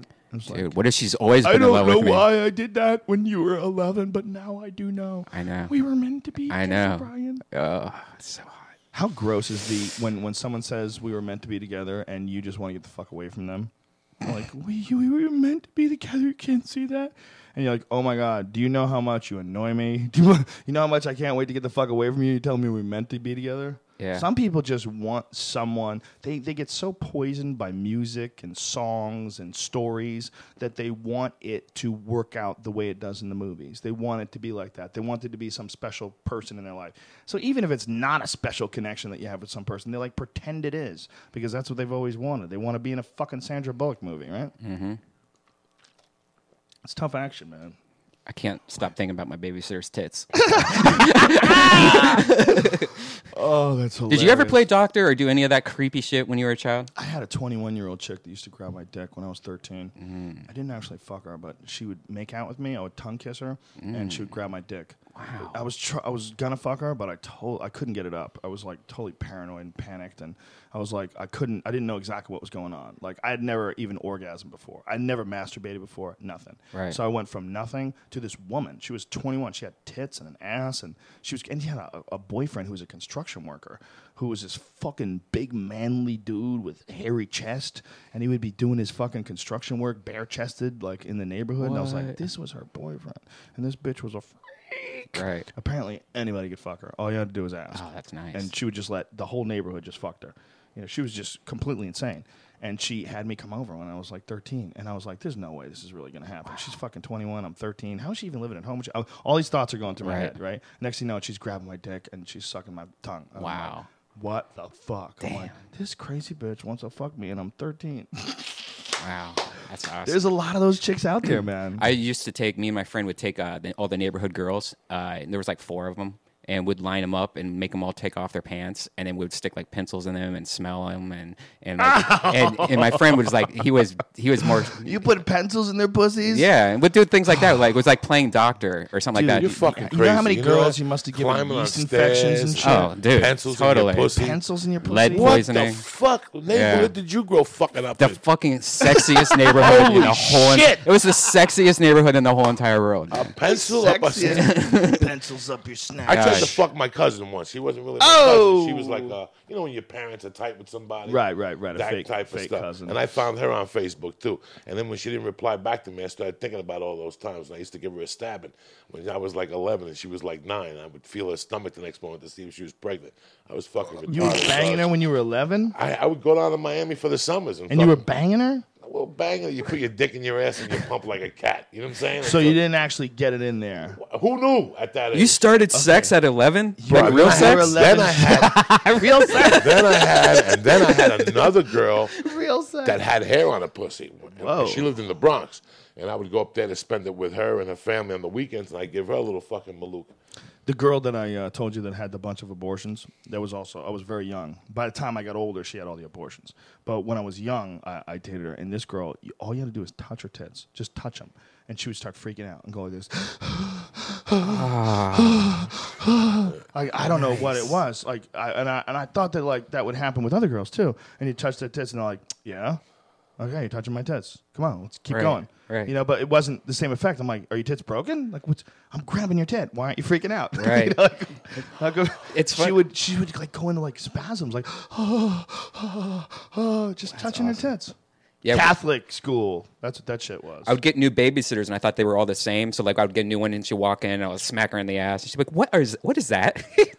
That happened to me w- with the girl who molested me when, when I was twenty. When she was uh, twenty-one and I was thirteen, I started playing with real girls after that, like my age. Right. And when they're my age, you know, I'd like try to try to grab their ass or something. They'd be like, "What the fuck are you doing?" yeah, I'm like, "I thought we were gonna do what boys and girls do." Right. Isn't this what, you- what, what you know? They didn't want nothing to do with it. They're like, what, "You can't just jump right into fingering me, you crazy asshole."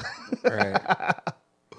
That's the problem with uh, any early sexual experience. If you're having a sexual experience with someone who's older than you, like you're just jumping right into the pool. So all the all your contemporaries, you know, like everyone's going to go through this like trial and error process. It's normally you know 15 year olds and 16 year olds and whatever. They just start playing with each other and then they start fuck, but they're doing it all together. And You just hop right into someone sucking your dick, some crazy bitch that fucks everybody on the block, and you're like, what? So this is what we do? We just start fucking, Right. And we go from nothing to hanging out with this whore. There's funny. The first girl I ever tongue kissed, uh, I found on Facebook recently, and uh, she is the biggest white piece of trash ever. Wow. And she's got like hundred kids, and she lives in Florida. And we found a video of her, and she's like, "Oh, I don't know who's talking about Snoop Dogg, but I don't." blah-" Like it was, and she was fat, and it was like this dream girl that I think about all the time in my head, like frozen in my head. And now I see her, and I'm like, "Oh my god, that is so awful."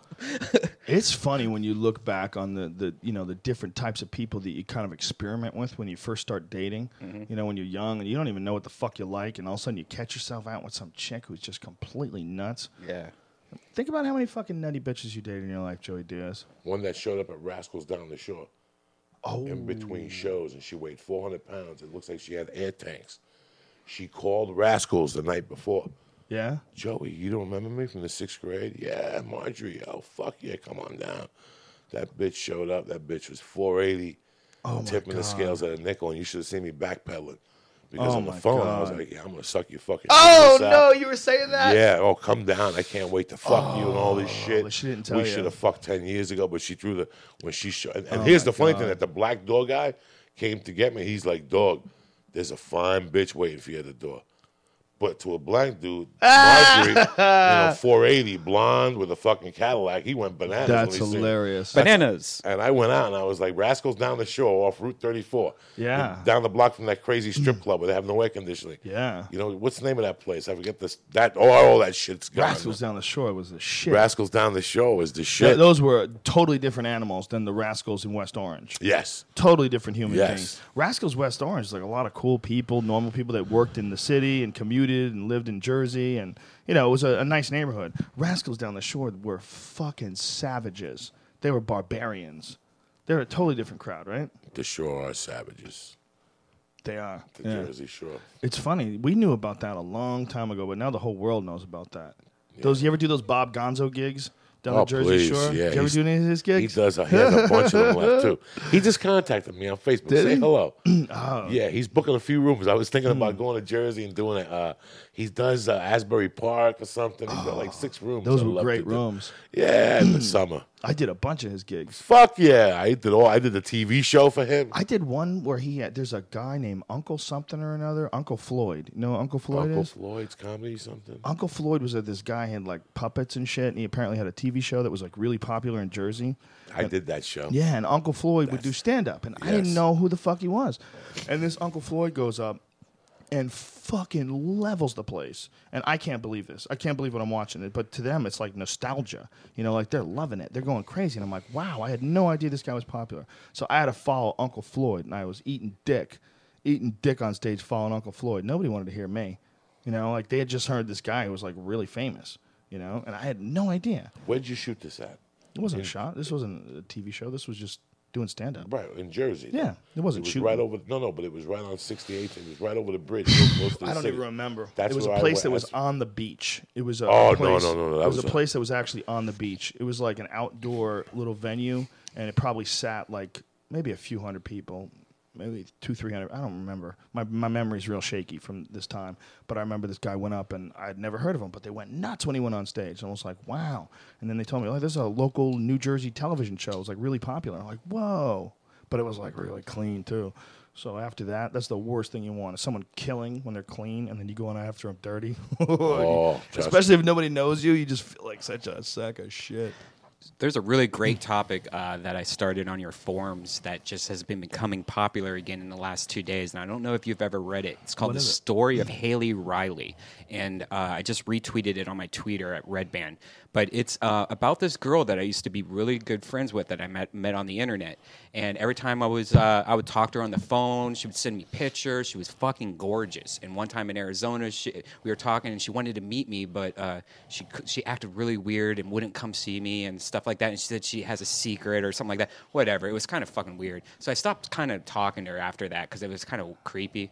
Anyways, uh, I uh, lately got an email from a guy, and he goes, you know, he's asking me if I knew that knew her and what I thought about her and stuff like that. And there's this long email and there's this whole backstory of this thing on your forums. On so check it out.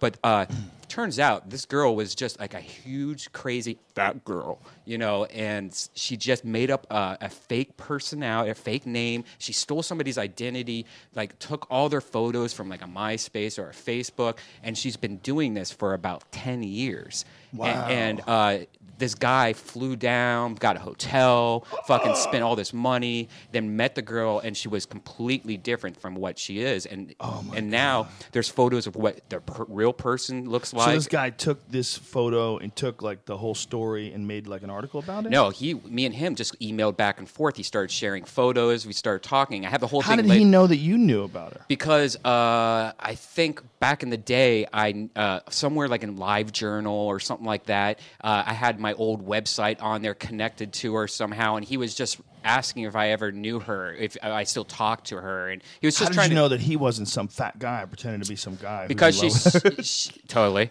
but she she sent me like he started sending me like photos and we figured it out and everything out and i tried to confront hailey and, and, you know she wouldn't respond anyways that was two years ago Right. and now this, And the- there's the- a new the victim thread on the message board is called what? it's called the story of hailey reiley and it's on the front page of the H message A L E Y. H A I L E Y. Last name is R E I L E Y. And it's on my if you Twitter. go to forum.joerogan.net, it's in the shit talking 101 yeah, forum. I posted it on my Twitter too, Redban.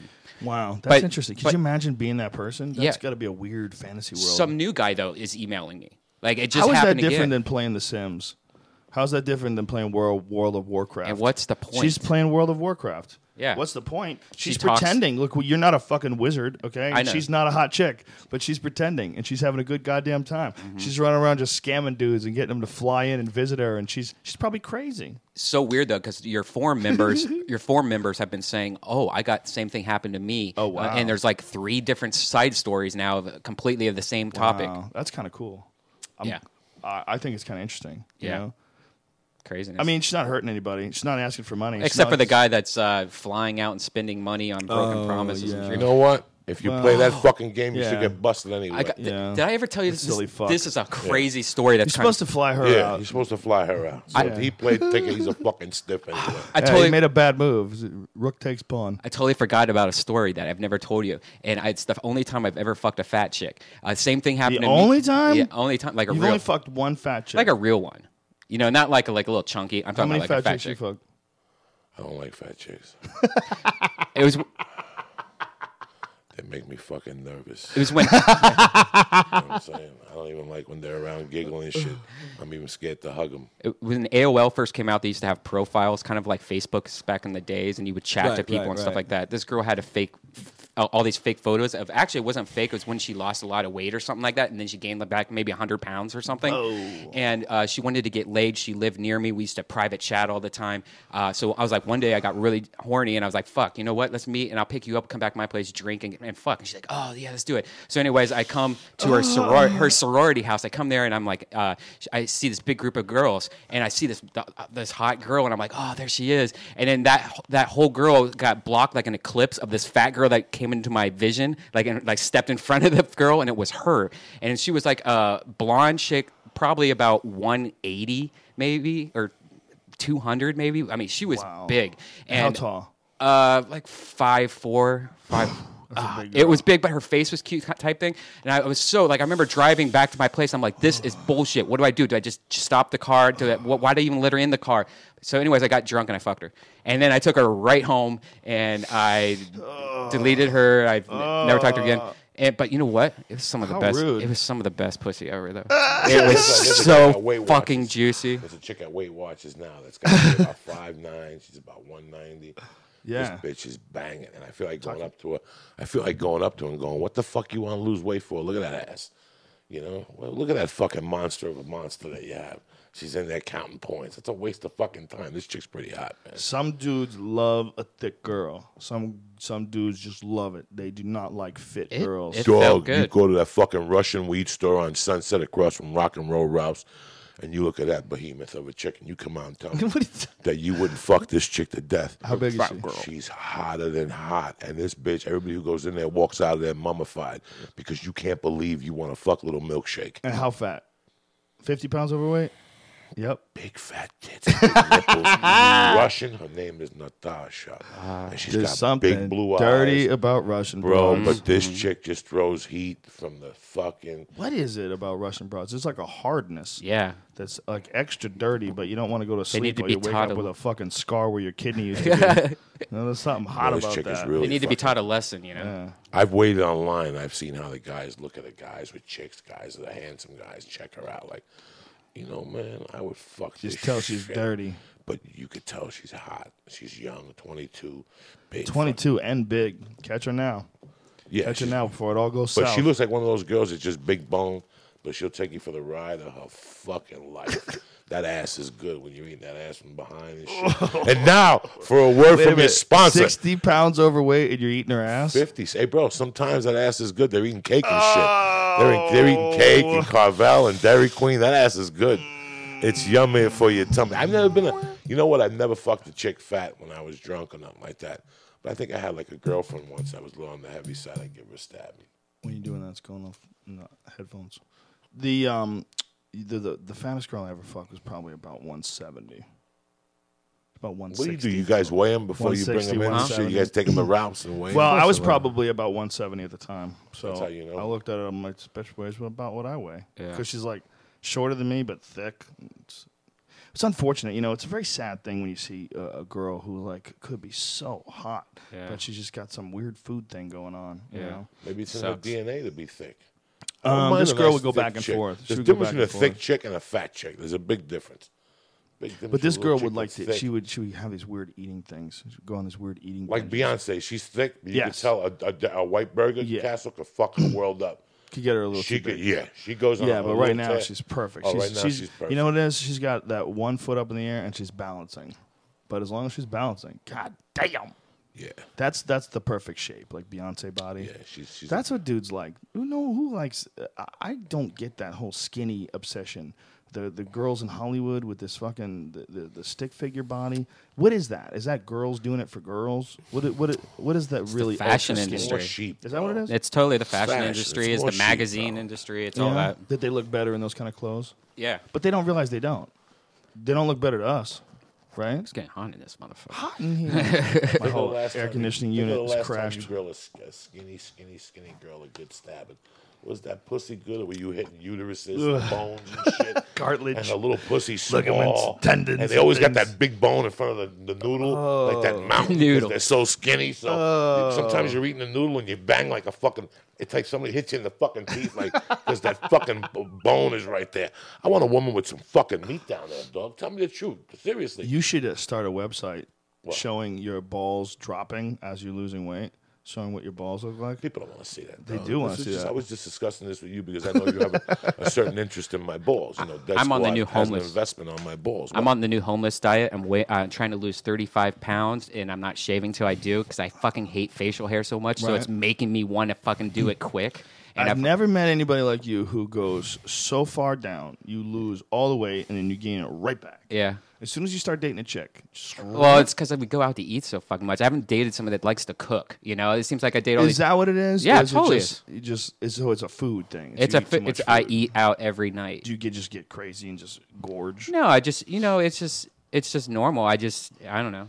But yeah, yeah. I mean, but I've lost 14 pounds in a week But you and a half. like being skinny, right? Huh? You get to be skinny. You like yeah, it, right? yeah. Why don't My you just- metabolism's jacked, man. Why don't you just start working out hard? Just just I one do. hour. Make one hour like weightlifting. Yeah. When you weightlift, man, you burn off so many calories. Just you don't have to like lift heavy. Just get like twenty five pound dumbbells and do I wanna like, get a bunch of kettlebell. cleans and kettlebells are great. Yeah, I want to get a kettlebell. You need eventually. 25 pound kettlebells, all you need, dude. I do this one crazy cardio workout.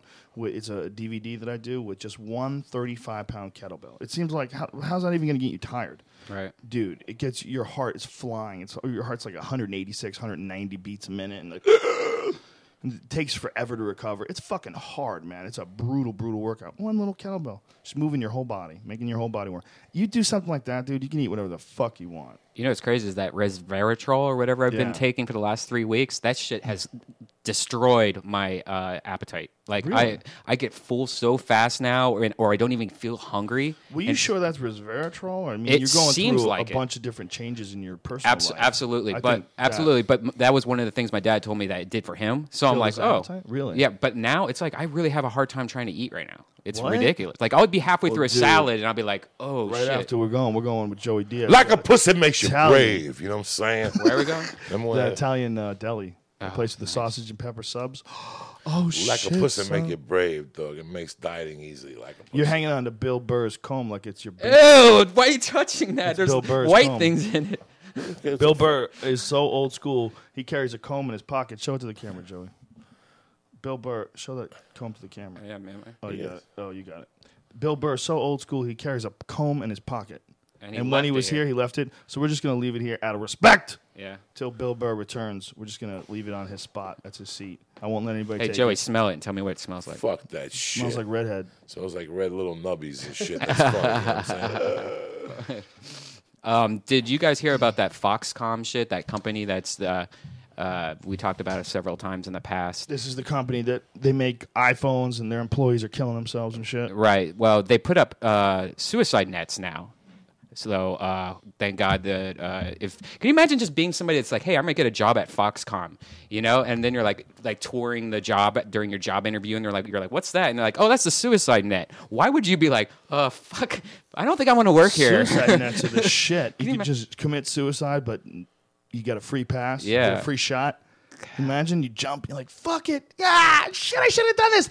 Uh, net. yeah. Uh, I think it might be fun. That might be. I- What if everyone just starts trying to diving. Just yeah, for, diving for, goof. fun. If you're working in a place that sucks that bad that so many people are killing themselves, they have to have nets up. Right. Chances are jumping in those nets would be fun as shit. Yeah. Anyways, they're about to open another company, uh, another uh, location. Really? Yeah, for three hundred thousand. Well, you know, we talked about this before. You can't get a fucking iPhone for 200 bucks if you're paying the people to work for you. Yeah. You just can't. You got to get slave labor. You got to get people to work for fucking bowls of rice or $16, you know, 16 hour days. And isn't the iPhone and most electronics made by precious metals or like the you know like the Minerals, minerals yeah, you know like minerals. where people are shot daily for these you know Well, all this shit that's going on in Afghanistan, Right. a lot of what they're going to get out of the ground there is shit to make an iPhone. right exactly It is. It's a fucking incredible find. A trillion dollars worth of minerals. They're like, we just found it. We didn't even know it was there. Meanwhile, they said the Soviet Union discovered this shit 30 years ago. Yeah. They just couldn't figure out how to get it out, and they couldn't figure out how to fucking control the region. yeah You know, who, whoa, why the, f- what the fuck are we doing? Joe Diaz, give us your wisdom. What the fuck are we doing having wars in 2010? Why do people t- still tolerate it? because the heroin's kicking over there in Afghanistan. And It's sometimes got to have something to do with the heroin, got right? to do what you got to fucking do. It hasn't stopped. This war hasn't stopped, and it ain't gonna stop. People think that it's ridiculous to think that heroin has something to do with this war, but all you need to know, and these are real facts, is that over 90% of the world's heroin is grown in Afghanistan. Over 90%. Where's the other ten that percent? where the fuck is that money going? Is it going to warlords? Because if it is, where's their private jets? Okay, where's the warlord? How come the warlord isn't living like the fucking Sultan of Brunei? You know why? Where where are they? How come they don't have that money? Maybe they do. They We don't. even They don't. It's not like Mexico. It's not like Where Mexico. is that heroin money going? That shit's coming straight to America, son. That shit's being flown in. Barry Seals and the fucking New World Order. They're all flying that shit in and propeller planes. Barry Seal. Look Barry Seal up. Educate these motherfuckers. Didn't he do Barry like? Seal was the guy who got killed. He was Yeah. bringing in drugs from South America. Guy got murdered while he was going to testify, and he had Bush's phone number in his pocket. Barry Barry Seal was the definitive case. He was connected to every single like big time drug dealer, Pablo Escobar, all those guys. Everybody in South America, this guy was connected to. And he got busted in Mena, Arkansas. They dropped a, uh, a package off. What they used to do is they would fly in. He would fly in from South America on his little propeller plane, fly into Arkansas, drop the package off um, in by paras- uh, by um, parachute, get out of the plane, and then the guys would go at the drop spot and pick up the parachute. They you know show up in a fucking pickup truck or whatever they used. Well, some kids were fucking around in the woods, and these kids spotted the parachute drop. And when they went to go pick up the package, they saw these kids there. So they killed the kids, and they took the kids' bodies and they laid them on the tracks. And What? yeah, and the uh, autopsy came back, said that the kids were high and they fell asleep on the tracks. So the parents said, That's ridiculous. My, my, my children didn't do drugs. I don't believe you. So the parents paid for their own autopsies, and their own autopsies concluded that the kids were murdered, that they were stabbed. They found stab wounds on the body. So the parents like started trying to figure out what the fuck went wrong, and they started figuring out who landed planes and what happened, and ba ba ba ba ba. And then they bust this guy Barry Seals, and Barry Seals was a fucking employee of the CIA who had been flying drugs into this country for decades. Decades, yeah. And he said that that's just what they do. That's what they've always done. There's money out there to be made, and they know it, and they make it. And you talking about the same people that are willing to start wars? They're st- willing to do that whole Gulf of Tonkin thing. where We went to the Vietnam War, war under false pretenses and false flag attacks, just in order to p- make sure that we're involved in disputes with other countries. And one of the things they do when we're involved with disputes of other countries is they jack their natural resources. And one of their natural resources are drugs. And when you don't think that Afghanistan is a fucking gigantic money hole for those evil scumbags that are willing to do shit like that, there's so much money there. How do you, what the fuck do you do when there's 90% of the world's anything in one spot that's worth billions of dollars? Billions. Billions. Billions. But it's a ridiculous thing. If you say it, you're a nut. If you start saying part of the reason why we're in Afghanistan is because someone's making money off drugs, that's, the, that, that's definitely got to be something to do with it. People think you're crazy. It's not the whole reason we're there. But if you don't think it plays a part, you don't think it has a say. What do you think? Who's making money during the war? You got to finance that fucking war. Yeah. What do you think finances this shit? You know. Well, you know, the whole thing that happened uh, during the uh, Reagan administration with uh, the Contras, you know, and uh, when the that Michael Ruppert guy busted the CIA selling drugs in uh, Los Angeles ghettos, you know, all that stuff is that's just standard operational procedure. It just takes a while for it to pop out and get into the news sometimes, you know. What the fuck? Did you see Ari Shaffir on uh, TMZ today? Yeah, I Dude, that's great. I was there. That was a fun time. But uh, he, uh, him, and uh, who was it? Roddy Roddy Piper uh, got uh, Roddy Roddy Piper beat him up on stage. Yeah, and people were um, thinking that he really was a racist, which is a big problem with that character he does. People don't know that it's an act. You know Yeah. that, that, that he's just trying to get people's reactions and just be a nut and see have people react to this fake racist character so they get angry at him. But he's not really racist. Right. Well, he kind of is like everyone else. You, what Just kidding. Fucking saying, boy. Ari's not a racist at all. No, I think no, Ari's a very open-minded and objective Yes, he person. is. So it's kind of funny that Ari kid. would be playing this character, the amazing racist. Because It was yeah. a joke. It was I a know, it joke is a for joke. National Lampoon. It should have moved on, but Do you think You he should have moved on? I You think he he should have drop moved it. I've told him many times. I times. don't think know. should- I, you know What have you told him, Brian? What do you say? Well, I just think the character's done. That was a you know the whole idea of the character's done, and you don't want to really be known for that. Well, if, if the characters, I would have kept doing videos as the character with new ideas. But I would've- really? you know what I'm saying? I Would think- you keep going? I think at a certain point in time, it's like how many stereotypes are you going to? it's a it's a joke that Right. you know you Joke, already did the man. joke. You- Right. there- you- there's no reason to keep on doing the same joke over and over again. I you think he should do a Jewish one and be done. Do you think it's just dies. because he had too much success with it and he just got caught up in it? and probably wanted to keep probably, it going. Absolutely. Yeah, that's I mean- one of the most successful things that he's done. You know that Yeah, National Lampoon but- thing is but- pretty famous. I, you don't see me make still making Carlos Mencia videos. Um, you know. okay. You know, like that's that was probably my most successful video I've done. But I don't. Kitty fart cup. Yeah, Kitty Fart Cup's absolutely the best Kitty video I've ever done. cup.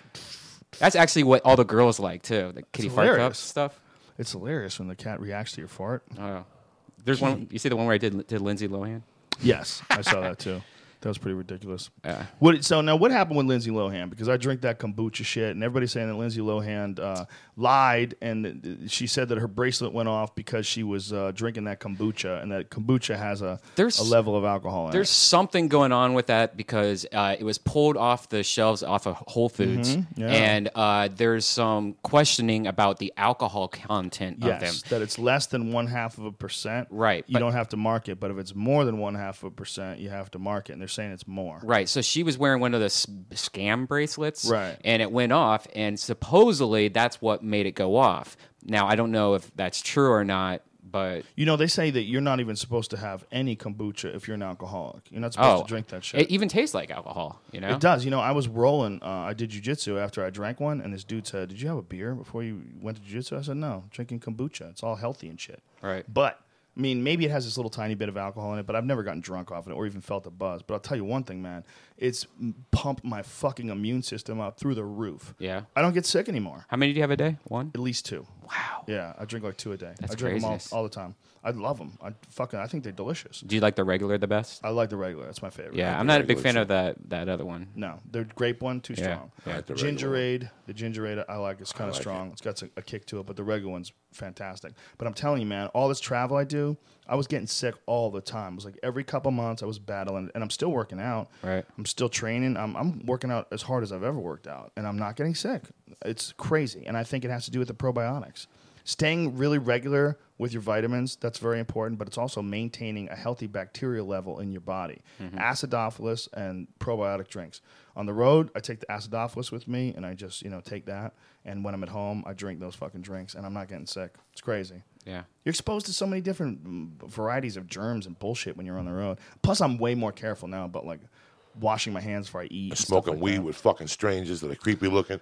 What about the germs that got into fucking uh, uh, Fedor this weekend? Let's Oh talk yeah, about let's that, talk about Fedor. Started, Jack, hey, you this know is saying? this is the bottom line. This Fedor had never fought a guy who's got a guard like Werdum, and who's he training with? He's not training with anybody like Werdum. Werdum is top of the food chain, Abu Dhabi champion, and he's a big man. He's like six foot three, six four. He's a big fucking dude, and he's good. His guard is nasty. He's got one of the best guards in the world. You try getting sloppy with grounded pound, you leave arms in there. He's gonna snatch those arms up quick, and he's got a tight game. And the beginning of the round, Fedor wasn't slippery yet. You know, no one's sweaty. They're just barely broken a sweat, so he's got like a nice grip on him, man. And you know, Werdum, man, you let him catch you in, in you in a, a technique battle. You you battle his guard from you know from you know when you're on top and you leave an arm in there, he's gonna fuck you up, man. Because as you go to defend, he set him up, man. And you know it was really beautiful to watch what he did. He attacked the arm, and as Fedor's defending the arm, he's got to pull the arm back. So as he's defending the arm, pull the arm back. That's when he slaps the triangle on. It's like he just put him in a classic Brazilian Jiu-Jitsu chain of submissions. He went one, you defend this, he goes to that, and as you defend the triangle, you expose the arm. As you protect the arm, the triangle gets locked deeper. Bang, bang, bang. It was beautiful, man. It was beautiful. Look, Fedor is a bad motherfucker. He's really like a guy who could fight at 205 easy, and he's fighting at heavyweight, knocking guys out. You know, he's only six feet tall. He's not a big guy. Some people say he's actually only 5'11.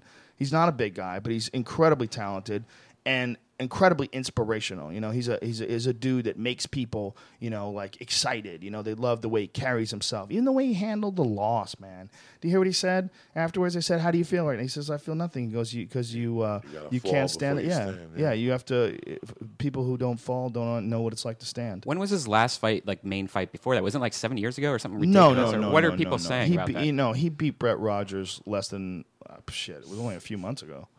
Six months ago. Yeah, less than probably. Did he less beat than him six good? Months. Yeah, he blasted him, knocked him out. But right after he beat him, Alistair Overeem beat the fuck out of Brett Rogers. Alistair Overeem owned Brett Rogers. He the way he did it, man, was so precise on the feet, just high level fucking Muay Thai, D- slipping the punch and the shin slams into the meat of the leg. You could see like right away. Brett Rogers was like, oh fuck, like he could see right away he was in way, way, way, way, way over his head. And then Alistair got Brett Rogers on the ground and fucking pummeled him. It was it was a ridiculously one sided fight. What kind of party is Dana White having this weekend? He's having a big party. Yeah. Dana White is having a, a fucking laugh your ass off. I just saved thirty million dollars party because now Fedor, unfortunately, really does become irrelevant. Right. Because part of what made him exciting was the fact that he was this undefeated guy who seemed to be uh, superhuman and destroys Tim Sylvia, destroys Andrei Arlovski. He's like there's an aura about him.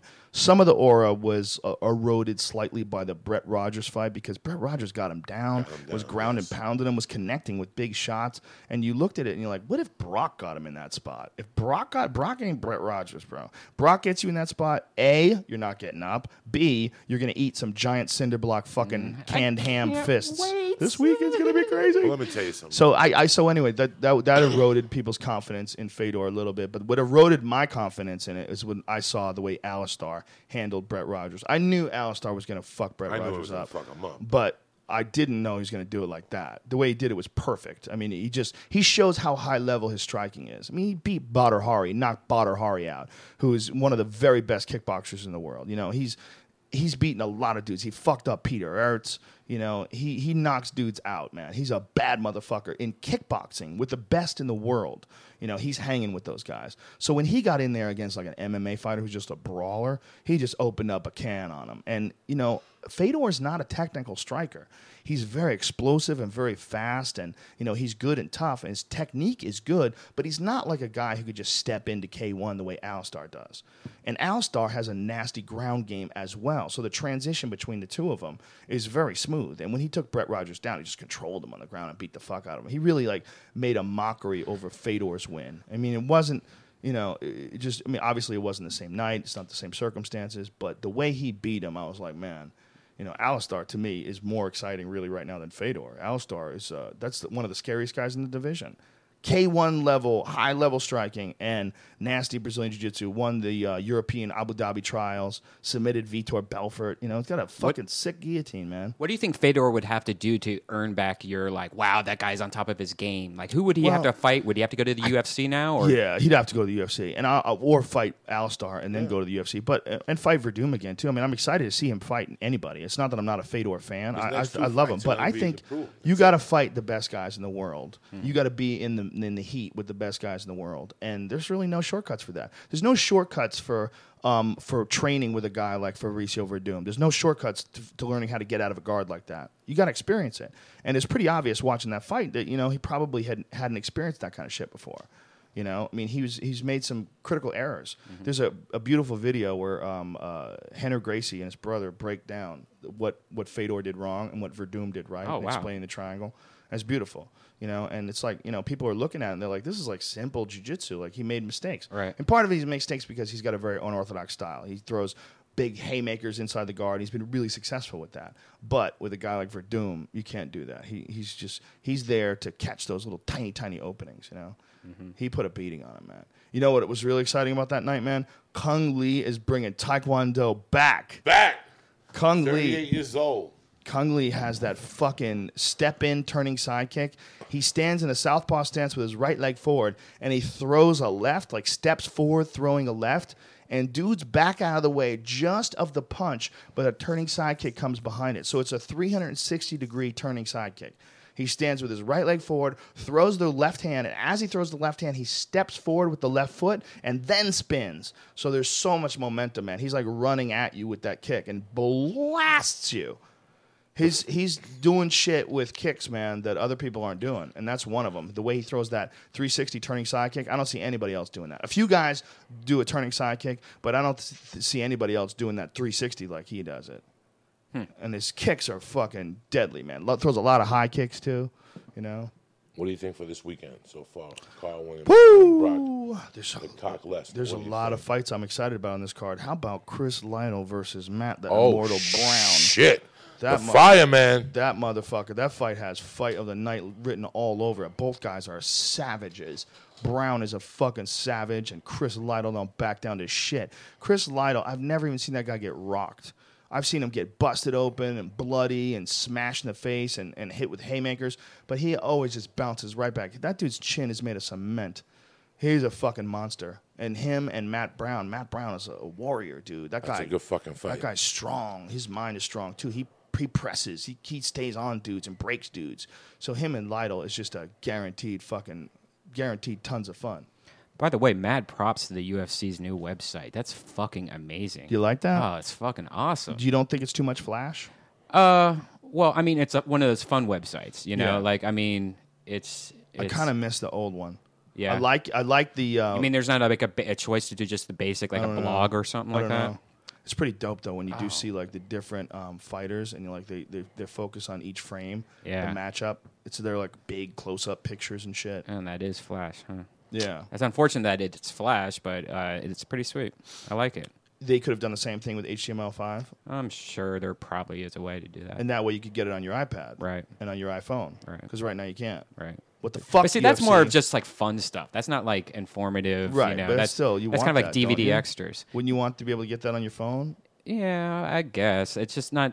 It's cool to look at pictures and stuff. I guess. Isn't it crazy that porn is what's pushing the transition to HTML5? Did you hear about that? anything? Yeah. When porn backs something, it's usually pretty legit. You know. Isn't that nuts? How the fuck is anybody still making money off porn?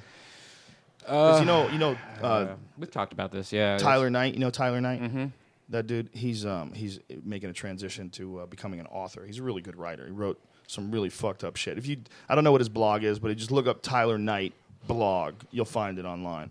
And Tyler's a, a really good writer, but he's got some ridiculous stories about porno sets and scenes. And he's got a story about failing at a bukkake, you know, you know, a bukkake event where it's like literally hundreds of dudes are fucking this chick, and you know he's in line with all these dudes, and he's trying to keep his dick hard, and Right. and he gets up and he totally fails, but and he's stepping hilarious. stepping in other dudes' loads. There's loads everywhere. oh god. It's it's so dark, but it's so well written too. It's just really awesome stuff. I would but have- and all true. I would have those uh, pool shoes, those slippers that you put over your shoes. How about cleats? Yeah. cleats would be better. Cleats. Some softball Oh, yeah, cleats. cleats. Just dig your way through the fucking sticky loads. That's hilarious. What the fuck? But this guy was in the porn business forever, man, and has some great, great stories about the porn business. And now he's uh, just writing, you know, and sh- shit, just stories about the porn business could keep me fascinated for years. That's a crazy business, dude. And he's a, a regular, really cool, nice guy. Do you ever see the uh, Cosby's episode or the the Cosby's porno? Yeah, yeah. With uh, Thomas Ward. Yeah, Thomas Ward. I hung out with that dude two weeks ago. Thomas. Yeah. Where was he At at? the comedy store with uh, one of his porn star friends. Really? And uh, she was like, "I need your contacts," and she's all like, all in my face. And I'm like, "Oh, you smell like crack and Doritos." Crack and Doritos and VD. Yeah. Oh, she was. Thomas Ward was a really funny guy, man. Thomas He's Ward was awesome. another guy that like I always was like, how come Thomas Ward didn't hit? How come how, how come he didn't make it? Uh, he's loving it now, man. Seems like he's looks like he's living large now. He's doing porn. Yeah, he's winning awards and stuff. I don't think he actually does the porn part though. I think- Right. He just does like Right. acting in porn. yeah, but he's like winning winning awards. winning porn awards. Yeah. Do those count? They do count. Joey. Joey, we lost him. It's two hours in. That's it. My blood sugar's The- down. I'm thinking air about that con- sausage sub. The Yeah, air conditioning ADD is what's is killing Yeah, me. my air conditioning is broke in my office. It's being replaced on Tuesday. So what's today? Wednesday? Tuesday? Tomorrow? Tuesday. You I got gotta wait a week. week. I Oh, gotta wait a week. shit. Yeah, they gotta order all the parts and all that shit. So there's no air in the out. whole house? No, no, no. The house has air, just not my office. Just this. huh? yeah, Uh, You don't like air, and you open the back window. yeah. Well, it gets hot as fuck in the valley. That's one of the things I miss about Colorado. It never really got that hot. yeah. Uh, my house in Colorado, no need for air conditioning ever. It's hot. You just open up a window. Beautiful, clean mountain air. Have some fucking tap water. Your tap water is a well. How about that, son? You're drinking water out of a fucking stream that's in the earth. Yeah. Yeah, man. I so want to move back to Colorado. But Mrs. Rogan's so not down for getting the, another dog eaten by a monster in the woods. That's what chloroform's for. Chloroform? The fuck are you talking about? That's what chloroform's for? No, it's not. Wake up. Where are we? You're in California. Dude, you can't live with someone and kidnap them and move them to another state, especially with babies and shit. It's a lot of work. Well, don't do the chloroform. Right, Right, Joe baby. He's not gonna run. Yeah, Joe Diaz, where, you- chloroform where you at this too, weekend? you know what are you doing this weekend?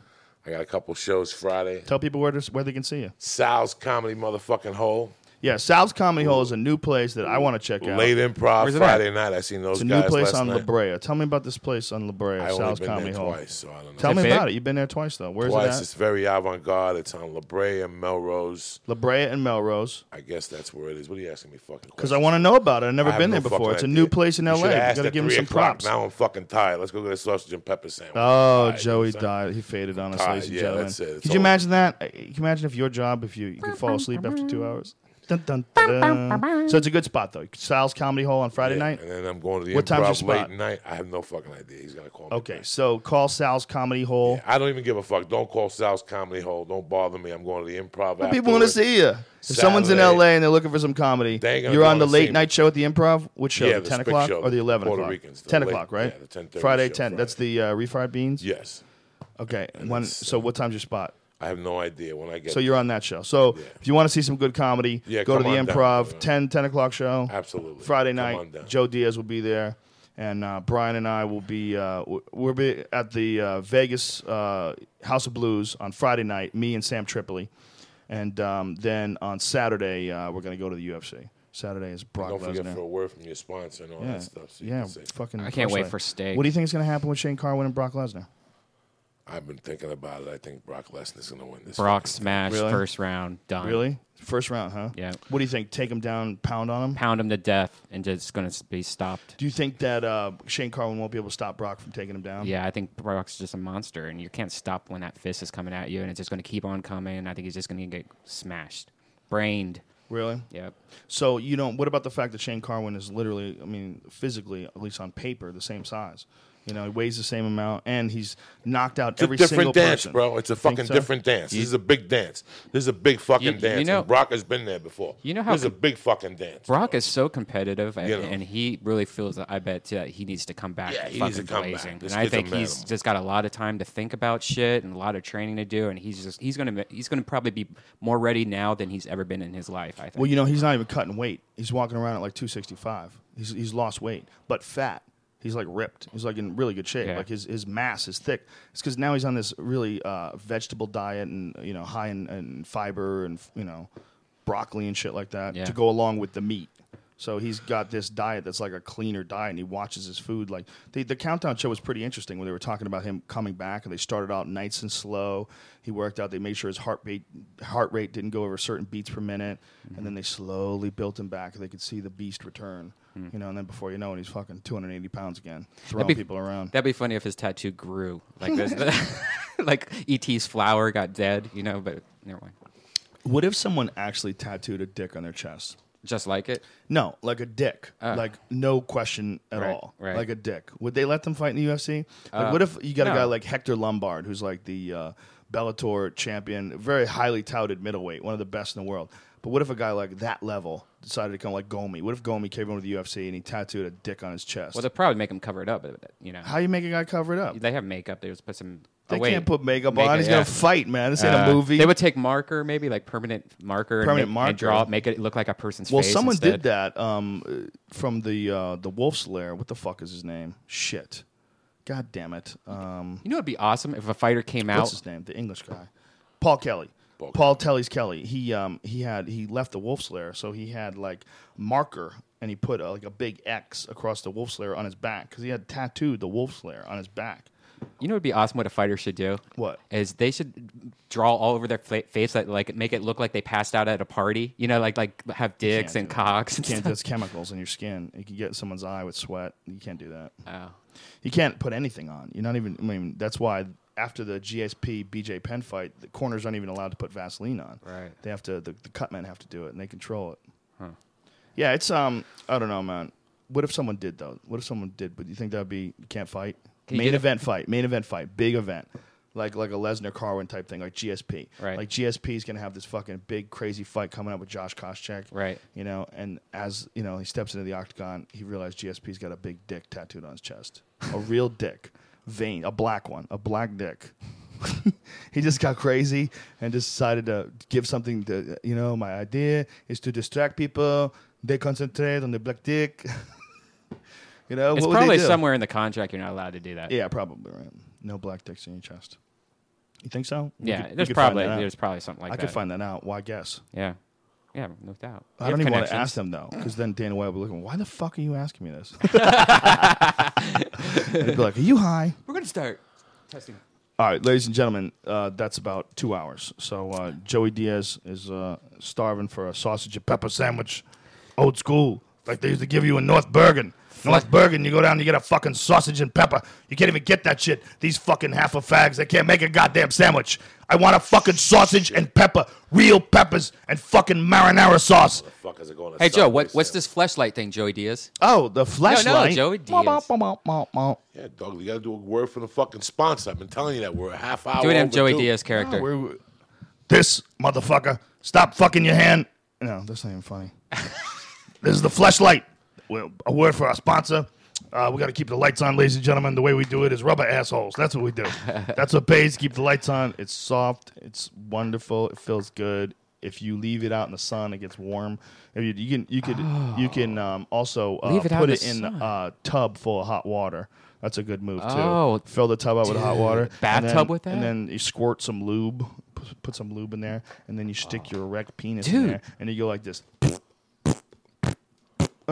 I haven't even thought about doing it in the shower. The only problem with the fleshlight is, as much of a loser as you feel like when you jerk off, you feel like five times more of a loser when you nut into a rubber pussy. You just feel like a fucking Yeah. idiot. There's nothing, but it's an outstanding product. It's not like I'm going to stop using it, but you do feel completely ridiculous. Like if somebody caught you beating off, that'd be one thing. But if you know your girl walks in and you're like, uh, Yeah. what? You're nutting into a rubber pussy. You're. I mean, it's one of the most ridiculous things you could ever get busted doing. Yeah. Fucking a rubber pussy. About, a real doll would probably be way worse, though. Yeah. Oh, that'd be totally worse. Way worse. Totally Because at least this way, you're like, I know it's not a person. Right. I'm just watching porn and beating off. A real doll is really kind of fucking useless when you think about it. Yeah. How dumb do you have to be to really think that you're having No. sex with a I would chick? want one just to drive around with in the car and do practical jokes and stuff like that. That's a good move. But I think cops look now. Because I think people have done shit like that before. I know people have been busted with masks yeah. and stuff. But if you put a fucking seatbelt on that and sunglasses, there's no way that cop's gonna know that's fake. You know? If you have tinted windows for sure, Yeah, right? Then there's yeah. no way he's gonna know. Yeah. Yeah. Put a put make it look like put a helmet on him and bandages and shit like he's the mummy, like something Yeah. fucking bad happened to him. Or a schoolgirl, like a schoolgirl outfit. You know? No, What? then the cops gonna investigate. You you're the worst criminal of all time. All right, this weekend, Joe Diaz is at uh, Comedy Hole on Friday night and the 10 p.m. show at the Improv. Don't miss them. It's epic stand up comedy. It's real stand up comedy, old school. Joey, we got to make a fucking CD with you this year. Okay, can we do that? Absolutely. Can we make a CD? Talking Monkey Productions. Absolutely. Put that shit out. Should we do a DVD or a CD? We should do a goddamn DVD. DVD Yeah, all right, we're gonna do that because it, it, it pains me to no end that Joe Diaz does not have And a DVD and a CD to out. be, even though you got a restraining order, I'm still going to fucking kill you. you know what I'm saying? That's the name of my album right there, Doug. I like it. I like it. We will go with that. Or s- what else he decides tomorrow. But Even though you don't have a restraining order, I'm still going to fucking kill you. let's let's plan this out right On now so that iTunes. people know where we're gonna pl- where we're gonna do this. We're- where should we do this? Where should we do? We're going to do this somewhere fun. You know what we local. should do? Here's what we should do.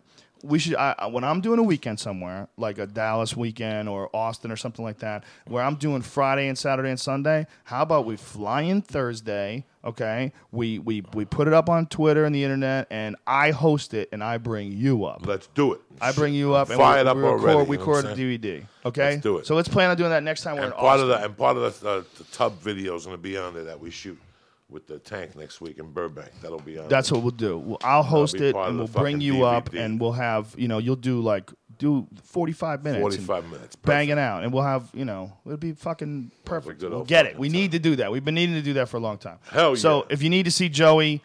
Eventually, you're going to get to see him on DVD, but for That's now, right. go to see him if you're in LA, L, uh, Sal's Comedy Hole, Friday night, and uh, the, The Improv, Improv Friday 10 night. p.m. show. Um, if you want to see me, House of Blues, Friday night. night. in Vegas. Stay And black, It's going to be the Fleshlight.com. shit. It's going to be the shit. The House of Blues is, and the House of Blues. By the way, if you've ever seen me there before and it was chaos, we completely revamped the whole situation. There's no more standing. After we went to see Doug Stanhope, Brian and I went to see Doug Stanhope, and uh, Ari went too, and it was so tiring just standing up. Oh, it was awful. It's it's hard. I did not know it was that hard to watch a show. I figured it was just like st- if I'm standing on stage for an hour and a half, I think it's no big deal to stand and watch. But it's a big deal. It's annoying as fuck. Especially because when I'm on stage, I can walk around and move, and it doesn't feel it so. made me hate the comedy. When you're standing and wa- you have to stand in one spot too, and I kept like moving my arms Oh, and stretching. My awful. back started Yeah. hurting. Not fun. So I decided after that time. No more standing room shows. We've made one mistake. We did Memphis, that one fucking show in Memphis, which was a disaster, right? There was fucking half the show was standing and it was all a bar and everybody was talking at the top of their voice. And it was just there was no other venue available in Memphis when we were there, so we took it. But when the when we do the House of Blues now, everybody's seated. So it was like they, they had to cut out a few hundred tickets, uh, a few hundred seats, because they used to let people like a few hundred people stand over by the bar area. But it became a disaster. Everybody would talk and they would yell shit out and they would annoy the fuck out of the people that were sitting. And so now it's sweet, it's nice, everyone's seated. So that is uh, eight o'clock on Friday And then after that, if you're around, Steel Panthers at uh, is at midnight. We're gonna go see that too. Steel Panther, the fucking the the rock show. It's the shit. Yeah, I can't wait. Yeah, it was going to be fun, man. The guy is the greatest Ozzy Osbourne impression in the history of the universe. All right, ladies and gentlemen, thank you very much for uh, tuning into the podcast. We appreciate it, and uh, we'll be back next week. And uh, that's it. We love you, bitches. Stay black.